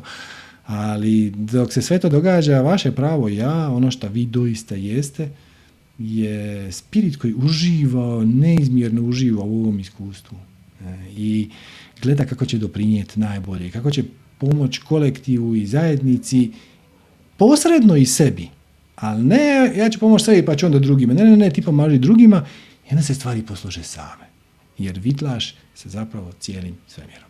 Eto. Prelazimo na pitanja, dignite ruku ako želite učestvovati, to vam je na kompjuteru Alt Y, na mobilnim uređajima imate dole raise hand ili ovako nešto. Ako imate slušalice sa mikrofonom, super, ako nemate ništa strašno, napravit ćemo najbolje što možemo i evo, krenimo od Kelije. Zdravo, Kelija. Klelija. Jel se čujemo? Ne čujem te, još sam... Evo me, dva puta sam. Oprosti. To je trebalo onaj kratki predah od uzbuđenja. Jeli, kakvog uzbuđenja? Mogu uzbuđenja što sam s tobom. To je super. Puno hvala, baš ti hvala. Ja ne znam odakle da krenem, jer je totalno spontano bilo. Prvo pohvale za mastere, oba dva. Znaš šta, non stop su na repeat, jer krenem od prvog, dođem do četvrtog, vratim se na drugi, čujem stvari koje nikad nisam čula, ponovim, zapišem, procesuiram i... Sad šta je za mene važno, prije svega to moje veliko hvala da si toliko nam dao svega, u toliko vremena, ja sve ću dobro preradim. Evo ovako, moje pitanje odnosi se na moju strast koju već znam, pratim, ali izgleda da je pratim premalo. Ja sam nezadovoljna svojim rezultatima. Otkrivam sve, vidim, mogu više, mogu bolje. I, kako znaš da je to ono što ti se treba dogoditi? Upravo nemam pojma. Dakle, o tome se radi. Znači, možeš biti razočarana, isključivo u odnosu na svoja vlastita očekivanja. Mm-hmm. Ali dobra vijest je što su to tvoja očekivanja. Odnosno, to su očekivanja ega. Ego ima neku ideju kamo bi te to trebalo odvesti, šta bi se trebalo dogoditi, kojom brzinom bi se to trebalo odvesti. Ali možda to nije točno. Znači, jer ego ima ovu perspektivu odavde, iz glave. Tvoje više ja ima širu perspektivu. Ti nemaš pojma, ali nemaš pojma šta se zapravo događa van tvog vidnog polja. I možda se stvari sa tvojom strasti ne razvijaju, sad ću reći, dovoljno brzo, odnosno brzo koliko si ti zamislila, zato što se nešto čeka. Znači, naš život nije samo naš, mi tu dijelimo život sa 7 milijardi ljudi i još bezbrojnim drugim bićima, i planetom zemljom, i biljkama i tako dalje. Možda netko ko je, ili nešto što je ključno za razvoj tvoje strasti se još nije dogodilo. A možda nisi spremna. Možda ćeš dobivati negativne sinkronicitete koji će te upućivati na to da trebaš malo poraditi na vještini toga izrade, na promociji, na širenju interesa drugih ljudi za tom temom. Svačeš, nije sve samo o nama, tako da dokle god si ti fokusirana na sadašnji trenutak, i dokle god si fokusirana na strast izrade, znači radiš to što radiš zbog akcije same, bez ikakvog šta bi se tu trebalo dogoditi kad, onda će stvari početi kliziti. Znači, jer to što sama sebi ubacuješ stres i tjeskobu, zato što to nije dovoljno brzo, te ubacuje u vibraciju stjesa i tjeskobe. I onda te šalje u paralelnu realnost koja rezonira s time, i onda će ti se događati okolnosti koje će ti davati sve više i više za pravo da si s punim pravom bila u stresu i tiskobu. Da, jer tako to radi. Znači, nije ovo sad nekakav psihološki trik, Jedi mind trik. Ovo je fizika, kreacija tako radi i radi besprijekorno i radi za svih jednako. I eto, drago mi je što ti tvoja praksa potvrđuje, znači da je tome tako, jer sad možeš kvalitetnije postupiti. To više nije neka tamo lijeva teorija, nego je to iskustvo. Upravo to, to sam spoznala, to sam vidjela, to sam jako dobro čula što si ti rekao, pa baš zbog toga dobivaš još više sinkroniciteta da ti se stvari takvim tokom odvijaju. Bilo mi je jako jasno, jer sam ja bila kroz predavanja se odlučila, ajde, nećeš odjedanput napustiti taj posao, ideš samo u strasti kao onaj zona nekog poznatog, i smanjim radno vrijeme da bi mogla napraviti sebi više prostora za svoje strasti. Međutim, mrdnula se nisam. Prala sam pećnicu, slagala ormare i sve drugo, samo nisam se bavila svojom strasti. I onda sam kroz to opet... Apsolutno. I onda baš sam to čula. Zbog toga što tačno tražiš sinkronitet sa svim tim stvarima, nisi još spremna. Ok, nisam još spremna, šta mi još fali? Uvjerenje u novcu. Ajmo na tu stranu.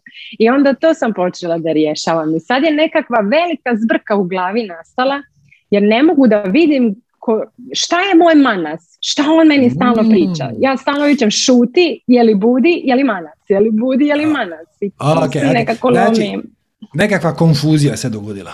Da. Okay. Pazi ovu riječ, konfuzija. Znači, fuzija je nešto spojiti. Tako? Fuzijski reaktor, sunce radi na nuklearnu fuziju, to je spajanje. Znači, fuzija je spajanje. A kon je također spajanje. znači iz latinskog korijena, znači konfuzija znači sastaviti nešto iz početka. Ti si sad u procesu prelaska u novu realnost, u novi način života. Ti si sad ko da si iz druge brzine u autu prebacuješ u treću. I sad nisi ni u drugoj ni u trećoj. Još si malo lijevom nogom tamo si na pola radnog vremena, razumiješ? Rađe bi se zapravo prebacila ovdje, ali ovo ovdje još nije spremno, a ono tamo ti se zapravo više ne da, ti bi zapravo rađe bila ovdje, ali ovo... I onda se tu događa kaos, ajmo to tako. Ali kaos je samo iz perspektive ega. Kaosa zapravo nema. Ključno pitanje ovdje je koje su to uvjerenja koja te čine da kad si doma i kad bi se mogla posvetiti novoj strasti, ti odugovlačiš. Zašto pereš pećnicu umjesto da radiš to što već si htjela raditi? Zašto? Šta je najgore što se može dogoditi ako svejedno poduzmeš tu akciju?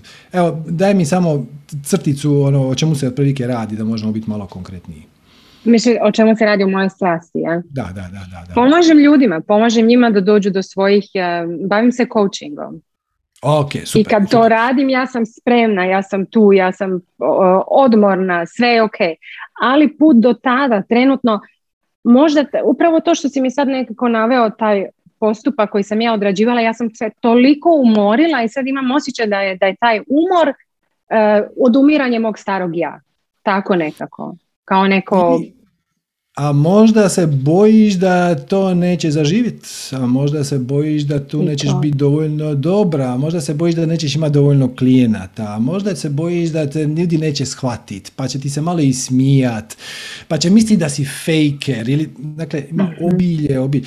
Ali sve ih preskočiš. Mm-hmm. Tako što samo poduzmeš tu akciju. Znači, ti bi sad htjeli, recimo, ti imaš nekog klijenta, pretpostavljam, na primjer. Mm-hmm. Ok, zašto mu ne ponudiš nešto? Zašto ne napraviš neki sadržaj koji će biti za opće dobro i onda ga besplatno staviš na YouTube? Zašto nemaš grupu na Facebooku? Sad ja ovdje nabadam, ali nađeš se kući i imaš 3 sata, recimo, a? Mm-hmm. Šta je to u tvom motivacijskom mehanizmu koji kaže za mene je bolje da idem ribat pećnicu nego da napravim nešto za svoju strast? Da, upravo to, jer taj posao koji radim i dovoljno klijenata imam i dovoljno trenutno, zato što gdje ja stojim je dovoljno, ali kad bi se radila samo o strasti, naravno da onda trebam više klijenata. Oni postižu dovoljne rezultate, imam preporuke, znači sve ide u tom smjeru, dobrom, pozitivnom, vidim da to ide, it works. Ali ja se ne pomičem, ja sam tebe toliko puta čula u akciju, samo u akciju. Da. Ja sam... Da. Može, ali vidjet ćemo je se radi. Znači, svi mi imamo samo jedan jedini, vrlo jednostavan motivacijski mehanizam. A to je da uvijek, bez ikakve iznimke, bez exceptiona, ti napraviš ono što ti se taj čas čini da je za tebe ili bolje ili manje bolno od alternative. Znači, šta je najgore što bi se moglo dogoditi ako ja svejedno sad, umjesto da oribam pećnicu, napravim nešto za svoj biznis? To ne mora biti nužno pričati sa klijentima. Možda želiš sastaviti web stranicu, možda želiš napraviti vođenu meditaciju, možda želiš napisati jedan blog post, možda želiš nešto. Kreativno. Nešto, koji god da je već tvoj omiljeni kreativni izričaj. I sad dođe taj trenutak kad ti imaš nešto vremena. Za, recimo, ajmo pojednostavniti, napraviti jednu vođenu meditaciju, na primjer, nije bitno. Zašto u tom trenutku to izgleda manje za tebe povoljno ili manje bolno ne napraviti, pa onda kreneš ribat pećnicu? Šta je najgore što se može dogoditi ako svejedno napraviš tu vođenu meditaciju, na primjer?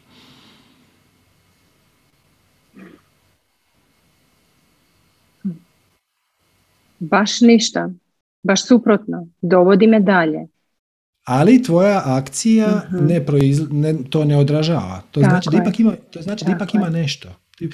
Ima nešto, ali je skriveno. E sad, možeš ići okolo toga, a možeš ići kroz to. Znači, okolo toga bi bilo otkriti to uvjerenje. I to ti je najlakše tako što jednostavno se, ako već nije prošlo ovo šta je najgore što se može dogoditi, to često prođe. Ako ne prođe, onda se lijepo smiriš u nešto što je najbliže meditaciji što inače prakticiraš, ali ti se osjećaš ugodno i onda postaviš sam sebi pitanje. Znači, u što bih ja trebala vjerovat da bi mi ribanje pečnice izgledalo ili uzbudljivije ili manje bolno nego snimiti, napraviti svoju akciju. I onda čekaš da ti odgovor dođe. Znači, nemoj ga forsirati, nemoj misliti o njemu. Samo ga spustiš ga u srce i ponekad dođe brzo, a ponekad dođe za 2 dana. Samo ga pustiš ga da se kompostira. Ok, to je jedan pristup. Drugi pristup, i koji, ako ti je, pogotovo ako je prvi ne bude raditi, je drito kroz. Znači, sad ću ja sve, zanemarit ću pečnice, zanemarit ću večere i sve, i idem to napraviti. A baš idem to napraviti. I on na taj način ubrzaš izlazak negativnog uvjerenja, zato što ćeš ga, on će sad postati konkretniji. Dok mi pričamo o njemu, on je apstraktan. Ono, pa joj, pa znaš, pa ništa. Pa... ali kad ti sjedneš pred mikrofon i snimiš tu meditaciju i onda stisneš play i užasnuta si kako to zvuči, vjeruj mi, to se svima dogodi. Svi smo mi, prvi put kad se poslušamo svoj glas, smo užasnuti kako grozno zvučimo. To je jednostavno poznati fenomen. To se događa i najvećim pjevačima. I onda to samo pustiš i daš nekoj prijateljici, to presluša, ona je puno tu objektivnija. I ti kažeš, aha, čega se ja zapravo bojim? Sad kad ja ovo slušam, ja shvaćam da se bojim da se to ljudima neće svidjeti, da će mi okreniti leđa, da ću se zamjeriti mužu, obitelji, mami, bla, bla, bla, da će moja sestra, nje. Da, dolazi. Znači... Je. Upravo to. To je bilo u uvjerenjima, hvala ti, dolazimo blizu toga, to je bilo u uvjerenjima, strah od uspjeha, jer nastaju promjene te. Da, jeste. I ovo mi se sviđa isto prva opcija, pa ne moram sama, pitaću više ja. Da. Tako. Pa može i tako, znači ovo ti je zapravo, ovaj princip je baš to, ti kad spustiš pitanje u srce, znači kaj, ok, šta bih ja trebao vjerovati da meni ova situacija radi ovakav efekt, i onda ne misliš o tome, nego samo to spustiš u srce, daš mu par minuta da odgovor dođe ako želi doći. Ako ne želi doći, samo napiš jedan i nastavi sa životom. I ili tu večer, ili sutra, ili preksutra, tipično unutar 2 dana. Dobiješ ili sinhronicitet, ili jednostavno ti u navodnike padne na pamet. To je to. To je komunikacija od višeg ja. Znači, nađeš se, ko više ja ti pomogne da se ubaciš u vibraciju na kojoj postoji rješenje. I onda dođe ta misao i onda to riješiš. Super. Jel ti je ovo pomoglo? Kako se osjećaš? Odlično. Osjećam se rasterećeno, da ne moram sama. To je to. Baš ti puno hvala. Ovaj razgovor je nešto jako lijepo. Baš hvala ti puno.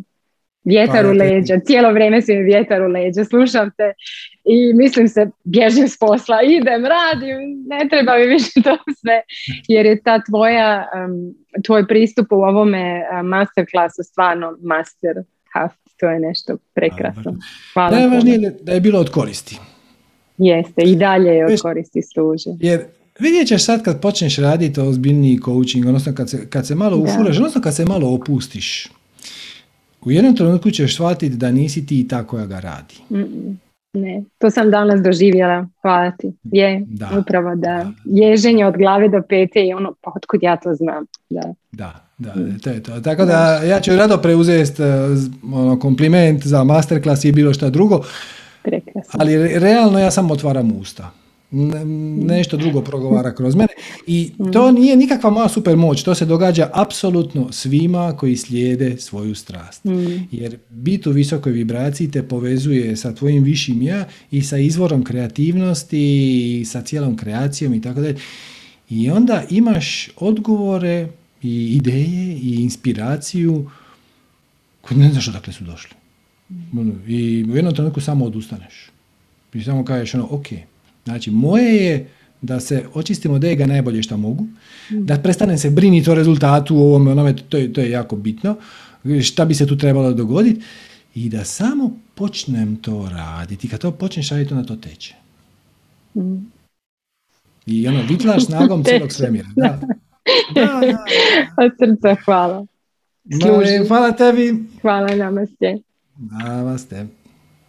Ok. Ajmo dalje. Ajmo na... Evo je Mina. Zdravo je Mina. Zdravo, Serđo. Čuješ li me? Hello. Čujem. Kako si? Super. Dobro, kako si ti? Izvanredno. Odlično. Ja sam se otprilike javljala nekad prošle godine, možda u ovo vrijeme, ili je bio juli, nisam sigurna. To je bio negdje možda 12. i 13. i sad sam po redu. I sjetila sam se, danas si baš isto spominjao, ja se sjećam da sam tad izjavila, ne znam uvijek šta želim, ali tačno znam šta ne želim. To je pogrešno, jer mi se upravo desilo sve ono što ne želim. I iz toga si naučila da tamo gdje usmjeriš svoj fokus i pažnju, da to cvjeta. Da, upravo to.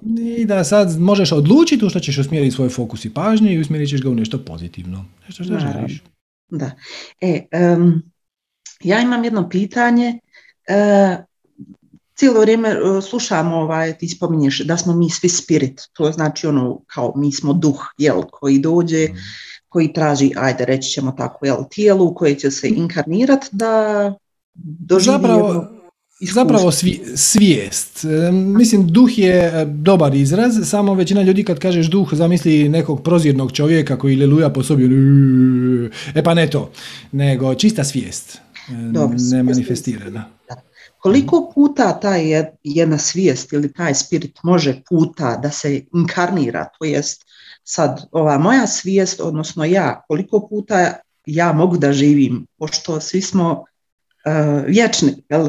Koliko puta ja mogu da živim? Svačam, ali čekajmo, ajmo od početka. Znači, sam izraz reinkarnacije je pogrešan. Dobro. Zato što on simbolizira reinkarnaciju. Kad kažeš re na početku neke riječi, to znači da ćeš nešto napraviti još jednom na potpuno isti način. Napravit ćemo reizbor predsjednika. Znači, ponovno ćemo napraviti isto.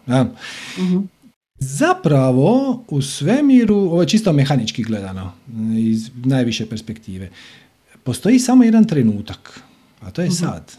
Sve se događa sad. Znači, i Rimsko carstvo postoji sad. Zašto ga mi ne percipiramo? Zato što nismo na tim koordinatama. Znači, ti si sad u nekoj sobi u nekom gradu. To ne znači da ne postoji Big Ben u Londonu. Big Ben itekako postoji. Samo on je vidljiv samo ljudima koji su sad u Londonu negdje par kilometara oko Big Bena. Znači, vrijeme je iluzija koja se događa zbog toga što mi polagano mijenjamo svu perspektivu. Mi zapravo, znači naša svijest stoji mirno, a kroz nju ide film života. Na sličan način kao što projektor stoji na miru, a onda ona filmska vrpca ide sličicu po sličicu kroz njega. Dobro. Tako da svi tvoji takozvani paralelni životi, odnosno prošli i budući i tako dalje, se događaju sad. Ti radiš s njima energetske veze. Znači, ti možeš napraviti energetsku vezu na bilo koji život, u navodnike tvoj ili tuđi. Ovo je sad vrlo diskutabilna tema kad to pogledaš iz ove perspektive. Znači, ti napraviš energetsku vezu na neki život i onda možeš iz njega povlačiti informacije i iskustva. I posve je moguće da veliki broj ljudi se spoji na jednu te istu osobu i to je poznati fenomen. Znači, ljudi kad se počnu baviti regresijama, na primjer, vrlo često se desi da shvate da su navodnike u prošlom životu bili, ne znam, Napoleon. Stotine ljudi tvrdi da su u prošlom životu bili Napoleon ili Kleopatra ili Julije Cezar ili Aleksandar Makedonski ili Ramzes III. Znači, jednostavno zato što nije to tvoj prošli život, to je neki paralelni život na koji ti napraviš energetsku vezu i onda crpiš iskustva, informacije ti od njega i on od tebe ako je to tako povoljno. I te veze su dinamičke. Što znači da u jednom trenutku sad možda imaš 50 paralelnih života na koje si spojena, onda ćeš sutra imati 700, a onda ćeš preko sutra imati 9. Ti skidaš i stvaraš veze bez da o tome razmišljaš. Onako kako ti zatreba iz više perspektive. I onda kad ti na to staviš leću koju mi zovemo prostor i vrijeme, to je karakteristika ove našeg 3D-a, takozvani, onda odjedanput to dobije neku vremensku dimenziju, to postaje tvoj prošli život i tvoj budući život, ali zapravo svi se oni događaju sad i nemaju veze s tobom. Nije da tvoje više ja se reinkarnira, tvoje više ja je na nižem nivou, znači tvoja duša, odnosno tvoje više ja i tvoje niže ja pripadaju samo ovom inkarnaciji. Postoji nivo iznad, koji neki zovi oversoul ili nadduša. Nadduša može reći da je imala više paralelnih života ili iz te perspektive možeš reći ovo su bili moji prošli životi, ovo su bili moji budući životi, zato što si ih ti kao spirit birao određenim redoslijedom, ali ne nužno kronološki. Ti savršeno možeš za svoj u navodnike budući život, kad se odlučiš u navodnike reinkarnirati, izabrati nešto što je bilo u prošlosti. Znači, pred 5000 godina na ovom planetu ili pred 150 milijuna godina na nekom drugom planetu. Već ovisno o tome koju temu želiš istražiti. Tako da... Biram da budem dinosaur. Pa da. Sad, dinosaur... koliko je nama poznato, ne znamo šta su dinosauri radili, možda su dinosauri bili vrlo napredna bića i imali su neku civilizaciju koju mi ne prepoznajemo sad. Ali vjerojatno život dinosaura ne pruža ti dovoljno izazova da napreduješ, jer ti si već naprednija duša nego biti zvijer. Ali možda, ne znam, možeš biti zen majstor u drevnoj Kini 500 godina prije nove ere. Ako je to iskustvo nešto što ćeš ti kao spirit procijeniti da ti je odkoristi. Tako da, odgovor na tvoje početno pitanje koliko se puta duša može reinkarnirati beskonačno. U jednom trenutku ćeš savladati ovaj 3D. Savladat ćeš 3D kad van svake sumnje budeš znala da vanjske okolnosti nemaju nikakvog utjecaja na tebe, da je bitno samo kako ćeš ti na njih reagirati. I kad počneš živjeti u skladu sa onom zen poslovicom, cijepaj drva, nosi vodu. Šta si radio prije prosvjetljenja? Cijepo drva i nosio vodu. Šta radiš poslije prosvjetljenja? Cijepaš drva i nosiš vodu. Ali sad ta akcija kasnije, nakon u navodnike prosvjetljenja, što nije ništa drugo nego shvaćanje da ti nisi ovo tijelo, postupanje iz perspektive spirita koji ima ovo iskustvo, a ne malog jadnog tijela koje se mora izboriti za nepravdu i pravdu i to, i jurišat.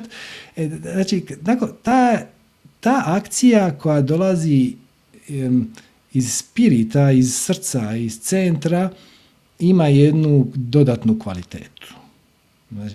Ona nije nestrpljiva, ona zna da je ljepota života sadržana i u malim stvarima i da nema ništa nespiritualno u cijepanju drva i da nema ništa šta treba ostvariti, ništa šta treba zadržati, ništa šta treba pribaviti, da je sve savršeno tako kako je. Kad dođeš do te realizacije, onda ovaj 3D više nije neki izazov. Mislim, mogu te staviti u najgore moguće okolnosti, ti ćeš i dalje zadržati svoj centar i mir i onda ideš na neki sljedeći nivo. Šta je sljedeći nivo? možemo samo nagađati, ali naravno vrlo je osobno i ovisno o tome kakvu ćeš temu htjeti izabrati, šta ćeš htjeti istražiti, ali u svakom slučaju vrijeme ne postoji. Vrijeme ne postoji, prostor ne postoji, prostor je samo projekcija naše svijesti.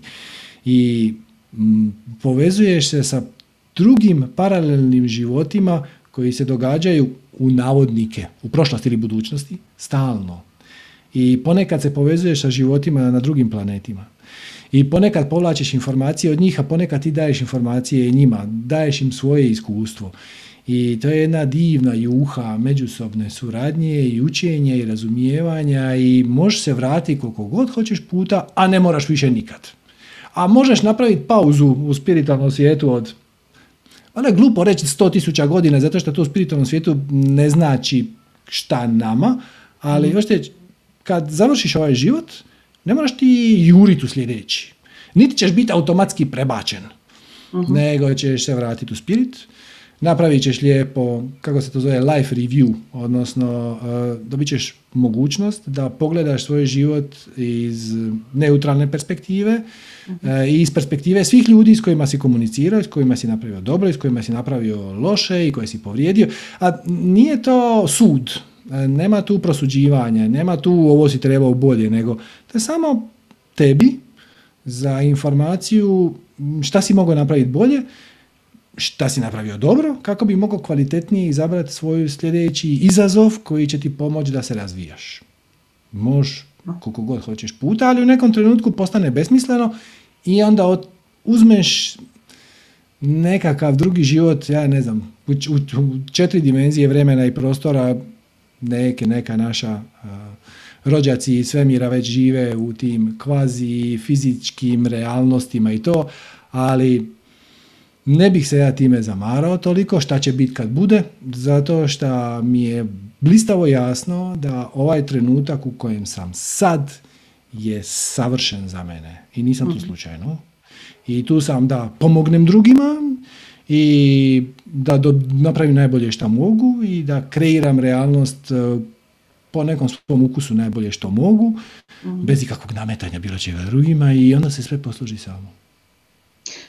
Šta misliš deja vu, ono kao već viđeno, kad to što se nekome dešava, da li to ima neke veze sa tim možda komunikacijama, tako reći, sa tim paralelnim svjetovima ili što vrlo često dešava da imam osjećaj da mi se već određena situacija ili trenutak već desio i znam unaprijed šta ću tad da kažem ili na koju stranu ću da okrenem glavu, ili koja će pjesma da počne pjevati, ne znam šta je to. To je logična posljedica širenja svijesti. Znači, mi smo u ovom periodu transformacije i jedan od razloga zašto je ovaj period na zemlji izuzetno popularan u spiritualnom svijetu i nije se lako izboriti za pravo biti na zemlji u ovom periodu velike gustoće, ali istovremeno i optimizma, transformacije negativnog u pozitivno, vrlo intenzivno. Na? Jedan razlog zašto smo tu je zato što nam to omogućava rapidno širenje svijesti, odnosno ekspanziju. Kad malo ekspandiraš svoju svijest, onda ti se počnu događati takvi efekti. Da ponekad se sjećaš stvari koje se nikad nisu dogodile. Ponekad znaš stvari koje će se upravo dogoditi. Ponekad imaš neku čudnu intuiciju da će se stvari razviti na određeni način. Ne možeš nikako objasniti ni od čega, ni kako, ni zašto. I kad kreneš razmišljati o tome, onda to nestane.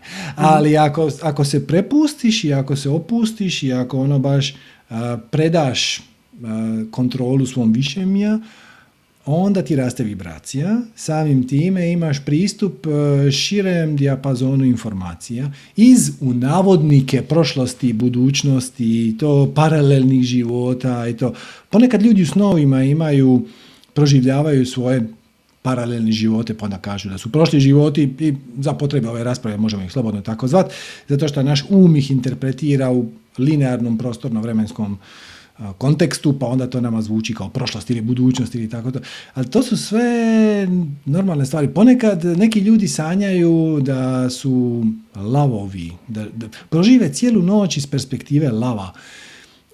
Svačeš, događa se spoznaja zapravo, da je tvoje polje svijesti puno više od puke interpretacije toga šta ja sad vidim ili čujem. Uh-huh. Nego da si više od svega toga. I čim počneš prepoznavati da si više od, počnu ti se otvarati mogućnosti prema uvidima koji su van normalnog polja svijesti, normalnog u navodnike. Normalnog samo znači onog što smo mi na ovom planetu stvorili kao normu zahvaljujući ogromnoj količini negativnih definicija uvjerenja. Jer pazi, zamisli ovo, zamisli da dijete od 8 godina, recimo da mu je baka preminula prije 2 mjeseca. Jedan dan dođe u školu i kaže učiteljici, mogu ja vas nešto pitati, ja sam sinoć pričala sa svojom bakom u snovima. Mi ćemo to dijete zatući. Ona će odmah ići u psihologa, uvjerit ćemo ga da je to samo naši snovi, rade nekakve fantazije, zato što bi mi htjeli da je baka živa. A zašto baka ne bi došla posjetiti svoju unuku u snovima? To je posve uobičajeno. I to se nama odraslima rijetko događa, zato što mi to ne dopuštamo, zato što vjerujemo da je to glupost. Ako nam se i dogodi, onda mi to maknemo sa strane, najbolje o tome ne pričati. A ako nam se to događa često, onda tome da psihijatrija i to imaš. Ili damo tako neki negativan predznak, ili što je još najgore od svega, probudimo se tužni zato što nam ta osoba fali. I sad pazi taj apsurd. Znači, nama fali baka. Ok. I baka to vidi iz spiritualnog svijeta i pričeka da naša realnost se malo olabavi, jer mi kad odemo u svijet snova, mi zapravo olabavimo naše tvrda uvjerenje. I onda dođe nas malo utješit, malo popričat, malo zagrlit, a mi se uvijek probudimo tužni. Šta će onda baka reći? Pa mislim, neću više ići. Samo radim loše, samo radim kontra. Nije bila ideja da te ubediram, bila je ideja da ti dam utjehu. Ako ti ne mogu dati utjehu, onda rađe neću ništa. I tako mi taj spiritualni svijet držimo podalje. I onaj ko se time bavio pred par 100 godina, barem minimalno bi usput i završio i na lomači ili tako nešto. I onda mi smo se sami sebe smo sabili u kutice. Da. I to je izazov ovog vremena. Značiš? Zato spiritu je napeto doći na zemlju baš u ovo vrijeme, jer smo taman počeli oslobađat se okova vlastitih uvjerenja. A još uvijek smo čvrsto u njima, a niti ne znamo da jesmo. Kako uzbudljivo. Za jednog spirita to je opijajuće iskustvo, intoksificirajuće. Idem se inkarnirat negdje gdje ću biti dovoljno napredan da imam mogućnost savladat prepreke društva koje kažu da sam ja materijalno biće i da nema ništa van toga. Kako uzbudljivo. Znači, tako da, ne znam, malo smo sad skrenili s teme, ali to ti je to. Deja vu, intuicija, uvidi u paralelne živote, iznenadni valovi kreativnosti. Neko te pita neko pitanje, ti počneš odgovarati, ako je to tvoja strast, ako ti je to veselje, ako ti pomažeš toj osobi, ako ta osoba ima potrebu za tom informacijom, ako je ta informacija njoj relevantna, onda je možeš iskoristiti kao uzemljenje, ovo sve ide automatski. I ti loviš sam sebe, kako pričaš stvari koje realno ne znaš. Ali to je najnormalnije, meni se to dogodi svaki put kad sjednem ovdje. Ja samo pustim da to teče i onda ponekad mi poslije padne na pamet, nešto sam zabrijao sam na onu temu, ona digresija od pola sata je bila potpuno nepotrebna, dobro, ajde, šta sad, drugi put će biti bolje, i onda sutra dođe mail, hvala ti na tome, to me spasilo. Neko drugi je to povukao iz mene. Uh-huh. I moje je samo da maknem um s puta i da se prestanem preispitivati je li to korisno meni ili drugome ili bilo kome i čemu to služi i možda nikom ne služi, to je skroz ok. Jer kreacija želi da to bude izgovoreno, to će biti izgovoreno. Možda nikome ko ovo sluša to nije korisno, možda će to biti smrtno korisno, ali ono spasit će život nekome ko će poslušati snimku za 6 mjeseci. To je posve moguće. Da. I samo se oslobodiš očekivanja. I ljudi imaju problema sa tim osloboditi se od očekivanja, ali evo vam trik. Kad shvatiš da su tvoja očekivanja ograničenje. Uh-huh. Da to šta ti misliš da bi ti trebao ili ne bi trebao ili šta se treba dogoditi ili ne treba i kojom brzinom i kojim tempom i s kojim ljudima i na koji način i na koju temu, to šta ti misliš je ograničenje. Ne da ti ne služi ni na koji način, nego to je kao da gledaš odraslog čovjeka koji pokušava se nagurati u kutiju od cipela. Ono, ljudi, ali samo nemojte to raditi, ne zato što je to opet neki Jedi mind trick, znaš, ono sad ćemo mi otpustiti očekivanja i onda će se nešto čudno dogoditi. Zato što vas to sputava, zato što koristite krivi alat. Ono, imate na raspolaganju mali nožić i motornu pilu i dođete do stabla i onda uzmete nožić. Samo ne, ono, pusti nožić sa strane i ova motorna pila radi sama. moraš je praktički ni upaliti. Ono, samo je, pogledaš i zamoliš da to odradi i onda napravi mjev. A ti bi sa nožićem tamo 3 godine. I onda bi se ljutio kako ti stvari ne idu od ruke. Da. Ako smijem na brzinu još nešto pitati, ako imam... Da. Bila sam sad učesnica na ovim zadnjim boginjama koje su bile i u ovoj mandali u kojoj sam ja bila postavila sam pitanje da li su te žene, boginje koje su bile, da li su naučile reći ne. Mm-hmm. I moje pitanje tebi, zašto se osjećamo tako loše kad kažemo nekome ne? Zato što je taj odgovor dolazi iz ega.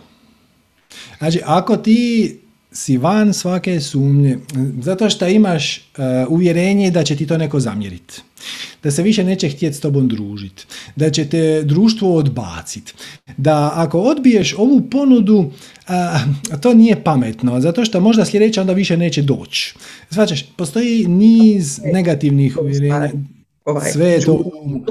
sve je to đura, tako je. Presjećeš kroz njega tako što se pitaš, ok, šta je najgore što se može dogoditi ako ja na ovo kažem ne?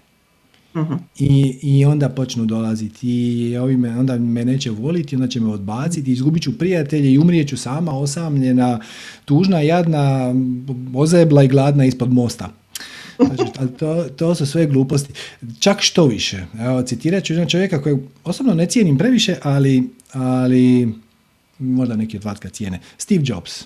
Aha. Dakle, Steve Jobs je rekao da je tajna uspjeha na 99% pitanja reći ne. Odnosno, ono što je on lijepo tu poentirao je da trik je reći da na pravu stvar. Sad, on je bio u poziciji, on je bio šef Apple-a, jel te? Ja pretpostavljam da su 100 ljudi pokušavale njemu svaki dan nešto prodat, neki koncept, neku ideju, neki proizvod, nešto se uvalit negdje.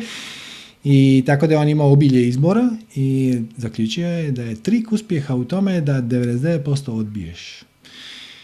Sad, to je samo drugi način da kažeš slijedi svoju strast. Jer svaki put kad ti kažeš ja ću raditi ovo što mene veseli, a ne 99% drugih stvari, zapravo si rekao ne na 99% drugih stvari. Uh-huh. I to radimo svakodnevno bez ikakve grižnje savjesti jer ne vidimo koga će to povrijediti. A kad ti neko kaže, bil ti došao sa mnom raditi nešto što tebe uopće ne zanima, nama je to malo problem zato što a šta ako zamjeri, ako se ne bude htio sa mnom družiti, pa će me ogovarati, pa će me društvo odbaciti, pa ću ja biti jadna sama, usamljena i tako dalje. To su sve gluposti. Naravno da su gluposti, ali dok se držiš za to uvjerenje izgledaju ti kao činjenice. Uh-huh. Dok si u vibraciji tjeskobe, samoće, straha od samoće i tako dalje, to te drži Daj ti misli koja rezonira s time. Da, u Mandali dosta smo razgovarali o emocijama i sad taj, na primjer, strah. Dosta smo i o tom strahu ili bol, na primjer. Mene zanima, gledajući, posmatrajući male bebe, očito je da se mi rađamo sa tim osjećajem ili emocijom, šta god to bilo. Jer, naravno, kroz život kasnije učimo. Sa emocijom straha. Da. Ili, na primjer, kad nas nešto boli, primijetila sam to, na primjer, na maloj bebi. Ona ne zna šta je bol, ali kad ga, ne znam, ubodete iglom, on automatski počne plakat. Da. Ma mislim, bakterija bježi od otrova. Znači, to je mehanizam samobrane. To je onaj pozitivan aspekt ega. Znači, ego nas pokušava sačuvati od toga da umremo. I ako te nešto boli, zapravo ti tijelo skreće pažnju da imaš na tijelu nešto čemu sad treba hitno posvetiti pažnju. Znaš, hodaš šumom i nekakva drača sa strane, oštra grana te posjeće. Posve je moguće, zamislite da nema boli, posve bi bilo moguće da ti samo nastaviš hodat i onda izgubiš previše krvi i ono. I ne bude dobro, ali ako te boli... Da, to razumijem, na primjer, kod odraslih ljudi, kod odraslih osoba koji su već shvatili šta je drača, da ih to može ubost, ali fascinantno mi je, na primjer, to kod malih beba. Oni su, na primjer, 4 mjeseca beba koja tek stasava, treba da uči, da ne zna definiciju. Svađam, ali ti pričaš o bebi kao da je to, sad ću malo grubo pojednostavniti, da je to komad mesa. Koje slučajno ima neke emocije jer su to neki unutrašnji mehanizmi koje je evolucija dala. Mi pričamo o velikom spiritu, o gigantskom, neuništivom i vječnom biću koje se sad utjerano je u malo tijelo unutar ovog ovdje sustava kojeg mi zovemo realnost i to je period privikavanja. Da li to onda znači da se taj spirit onda sjeća tih prošlih života i, na primjer, doživljaja emocija toga što je prošao u prošlim životima? Da. To je bilo glavno moje pitanje, da, to sam htjela na početku i da pitam i da kažem kako bi bilo zanimljivo, interesantno da se svi spiriti sjećaju onoga što je već bilo, što su prošli. Znači, apsolutno. I čim umreš, vrate ti se sva ta sjećanja, plus sjećanje i na ovaj život. Ali to je, znači, beba kad se rodi, ona je spirit koji ima potpunu konekciju na svoje više ja i sjeća se svega. Kako vrijeme prolazi, tako to kopni. Ali ne kopni zato što je to nekakva evolucijska ili biološka mana, nego kopni zbog našeg limitirajućeg sustava definicije uvjerenja. Zbog toga što mi smo izgradili civilizaciju na pretpostavci da je taj spiritualni svijet, taj samo tamo nešto. I zapravo glavna briga ljudi koji se bave spiritualnošću zadnjih par tisuća godina je da na kraju života ne završe u paklu, nego ako ikako moguće u nekom raju. Znači, međutim, kako je to David Bowie lijepo rekao, kaže, religija je za one koji se boje da će završiti u paklu, a spiritualnost je za one koji su u paklu već bili. Jer šta će te potaknuti na transformaciju? Patnja. Da.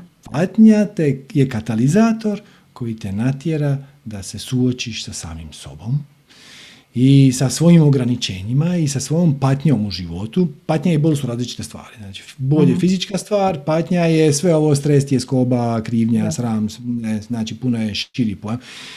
U jednom trenutku kažeš, meni ovo treba. I onda shvatiš da je odgovor ne treba ti. Treba ti samo dok vjeruješ da ti treba. I ti sam biraš odgovor na vanjske okolnosti. Ne ovisiš o vanjskim okolnostima. Kad to fino objasnio. I mnogi drugi, ali da, i on je to vrlo slikovito objasnio. A hoćete reći, to je poanta. Uvijek dođeš na isto. Da preuzmeš odgovornost za svoj život, uživaš u životu, postupaš iz srca i čistiš iza sebe ono što te spriječava da postupaš iz srca, a to su definicije uvjerenja. Jasno, jasno. Odlično. Hvala ti puno na svim odgovorima i na vremenu. Uživaj. Hvala tebi na javljanju. Ćao. Ćao. Pa evo još par minuta, pa evo vamo prozvat Mandicu koja je tu od početka digla ruku, tako da nemam sad srca da ne popričamo malo sa Mandicom. Halo, halo. Halo. Zdravo, zdravo. Gdje se čujemo? Čujemo se, ali se ne vidimo. Možda ćeš upaliti kameru. Kameru, samo trenutak. Da uključimo kameru. Evo, tu je kamera. Zdravo. Pozdrav, Serđo. Mi smo se čuli već jedan puta. Super, sjećam se. Da, večeras imam jedno pitanje koje me muči već dosta dugo. Moj partner, recimo, s kojim spavam po noći. Ja sam, kao što sam već rekla, duševni bolesnik, imam bipolarni poremećaj, uzimam jake doze sedativa po noći, razumijete. Mm-hmm. I sad on kaže, ja kad spavam, kad popim te tablete, ja kao da nestanem, razumiješ? Mm-hmm. Nestanem, svijest moja nestane, kao da se onesvijestiš, tvoje tijelo je tu, ali ti nisi tu. Praznina je u glavi, razumiješ? Da, da. A on kaže da ja konstantno pričam u snu. I on ne može razumjeti, jer to nije hrvatski jezik. To je neki jezik, kaže, kojim ti pričaš, to su, kaže, toliko emotivni razgovori koje ti vodiš. Mm-hmm. Da je njemu zanimljivo mene slušati. Ok, ali ajmo se vratiti na ovo prije. Znači ti kažeš da kad popiješ tu tabletu, a nije vezano za spavanje, znači po danu popiješ tabletu, tako? Da. Ok, da onda u glavi nastane neka praznina. Da, i većinom okay. Kad me neko pita, kad sjedim ovako, i ono šutnja je među nama, i kad te pita o čemu razmišljaš, u ničem. Ali stvarno ne razmišljamo ničemu. Ok, evo je meni jedno pitanje. Može. Kako znaš da u glavi nastane praznina? Pa ne znam. Ne znam kako bi to objasnila. Da, ali sad ti hoću reći. Postoji nešto ili netko ko promatra tu senzaciju praznine. Inače ne bi ovdje došla i rekla da imaš prazninu, ne bi znala. Znači, na isti način kao što riba ne zna da je u vodi. Uh-huh. Ok, znači ti popiješ tabletu, ok, i dogodi se praznina. Ali na neki način si svjesna te praznine, ti znaš da postoji praznina. Ko je taj koji zna? Pa, više ja. Nije to više ja, to je tvoja svijest, to je tvoj promatrač. Okay. Ali, jel se možeš sad vratiti na poziciju promatrača? Znači, pusti mentalne projekcije. Znači, ti popiješ tabletu i onda se dogodi ta praznina i onda ti odlučiš na svjesnom ili nesvjesnom nivou toj praznini dati negativan predznak. I onda ti kažeš, ja se ne želim ovako osjećati, meni se ovo ne sviđa, šta god. Ja ne bih trebala piti ove tablete ili šta već. Nije bitno, pojave se neke misli. Okay. Ali ajde sad, možeš i odmah, ne moramo ništa čekati, možeš ti se vratiti samo korak natrag i sjest na mjesto toga koji zna da se pojavila praznina. Mhm. Ok, i kako se sad osjećaš dok promatraš tu senzaciju praznine? Kako se osjećam? Osjećam se da mi nadolazi kao neka anksioznost. Dolazi anksioznost ili odlazi anksioznost? Dolazi, upravo dolazi. A zašto? Od čega? Ne znam, bojim se te praznine. Zato što nisam svjesna. Pazi, ne ideš ti u prazninu. Ti ideš promatrat tu senzaciju direktno. Znači, jer ono što si ti inače do sada radila, što većina ljudi radi, znači nije to nikakva sad greška. Ono što većina ljudi radi je, dogodi se praznina. Okay. I onda promatraju tu prazninu iz perspektive uma. I onda se krenu misli, opet se pojavila praznina. To nije nešto što ja želim, ja bi da to nestane, i tako dalje, i tako dalje. A sad, umjesto da promatraš to iz uma, promatraj tu senzaciju direktno. Znači, bez prosuđivanja, bez davanja pozitivnog i negativnog predznaka, bez to bi se trebalo događati, to se ne bi trebalo događati, nego smjesti se u poziciju promatrača te praznine i samo promatraj tu prazninu onako, sa blage distance, kao da te se ne tiče.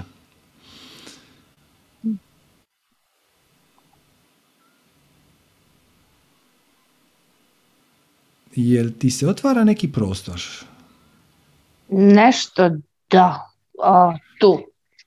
U tom predjelu. Jel se pojavio malo zraka oko te anksioznosti? Da.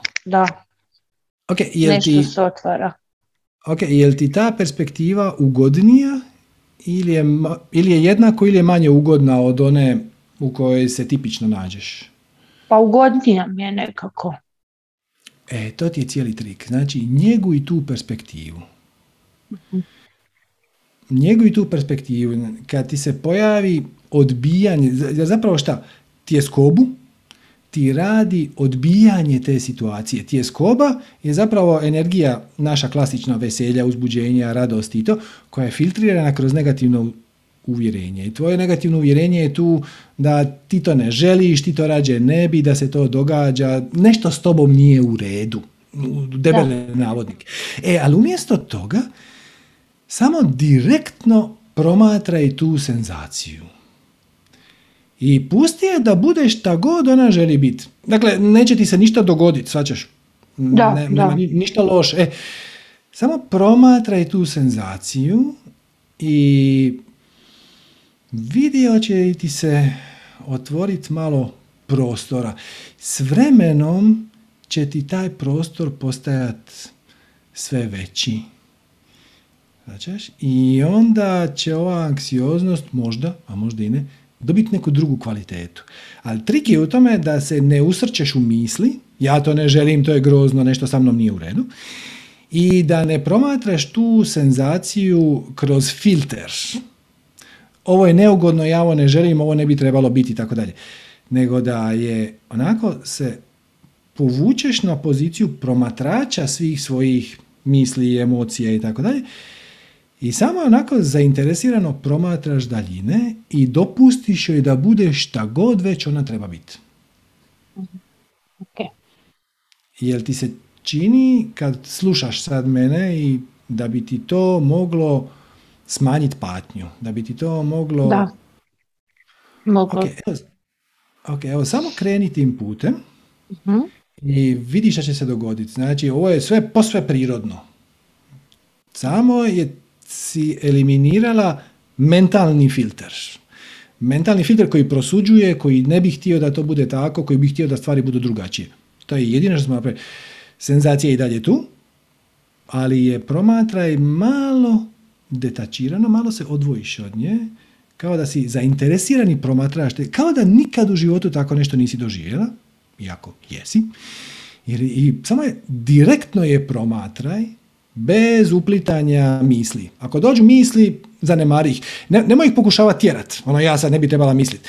Nego će doći misao, ali ovo je grozno. Ti samo kaže, to je samo misao. Ovo nije ni grozno, ni divno. Ovo je tako kako je. Prihvati tu senzaciju, zainteresirano je promatraj i vidi jel se nešto otvara, jel se nešto topi, jel imaš malo više zraka. Da.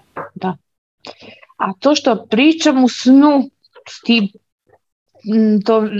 ja nisam svjesna da ja pričam, nego ne znam da li to moguće da ja nešto proživljavam, ali ja ne sanjam razumiješ?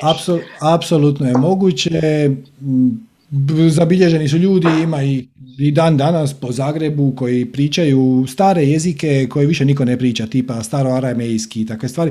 Dakle, zašto? Ako si ti na vibraciji neke ideje, nekog koncepta, možeš povući vezu sa paralelnim životom, odnosno sa drugom osobom. E sad, pošto su tebi, možda zbog ljekova, možda i prirodno, potpuno je svejedno, očito su ti neke barijere, neka ograničenja su ti malo labavija nego u navodnike normalnim ljudima, malo debele navodnike. Ti puštaš sa malo manje srama i straha da te stvari izađu. Znači, tako da ja se oko toga ne bi brinuo.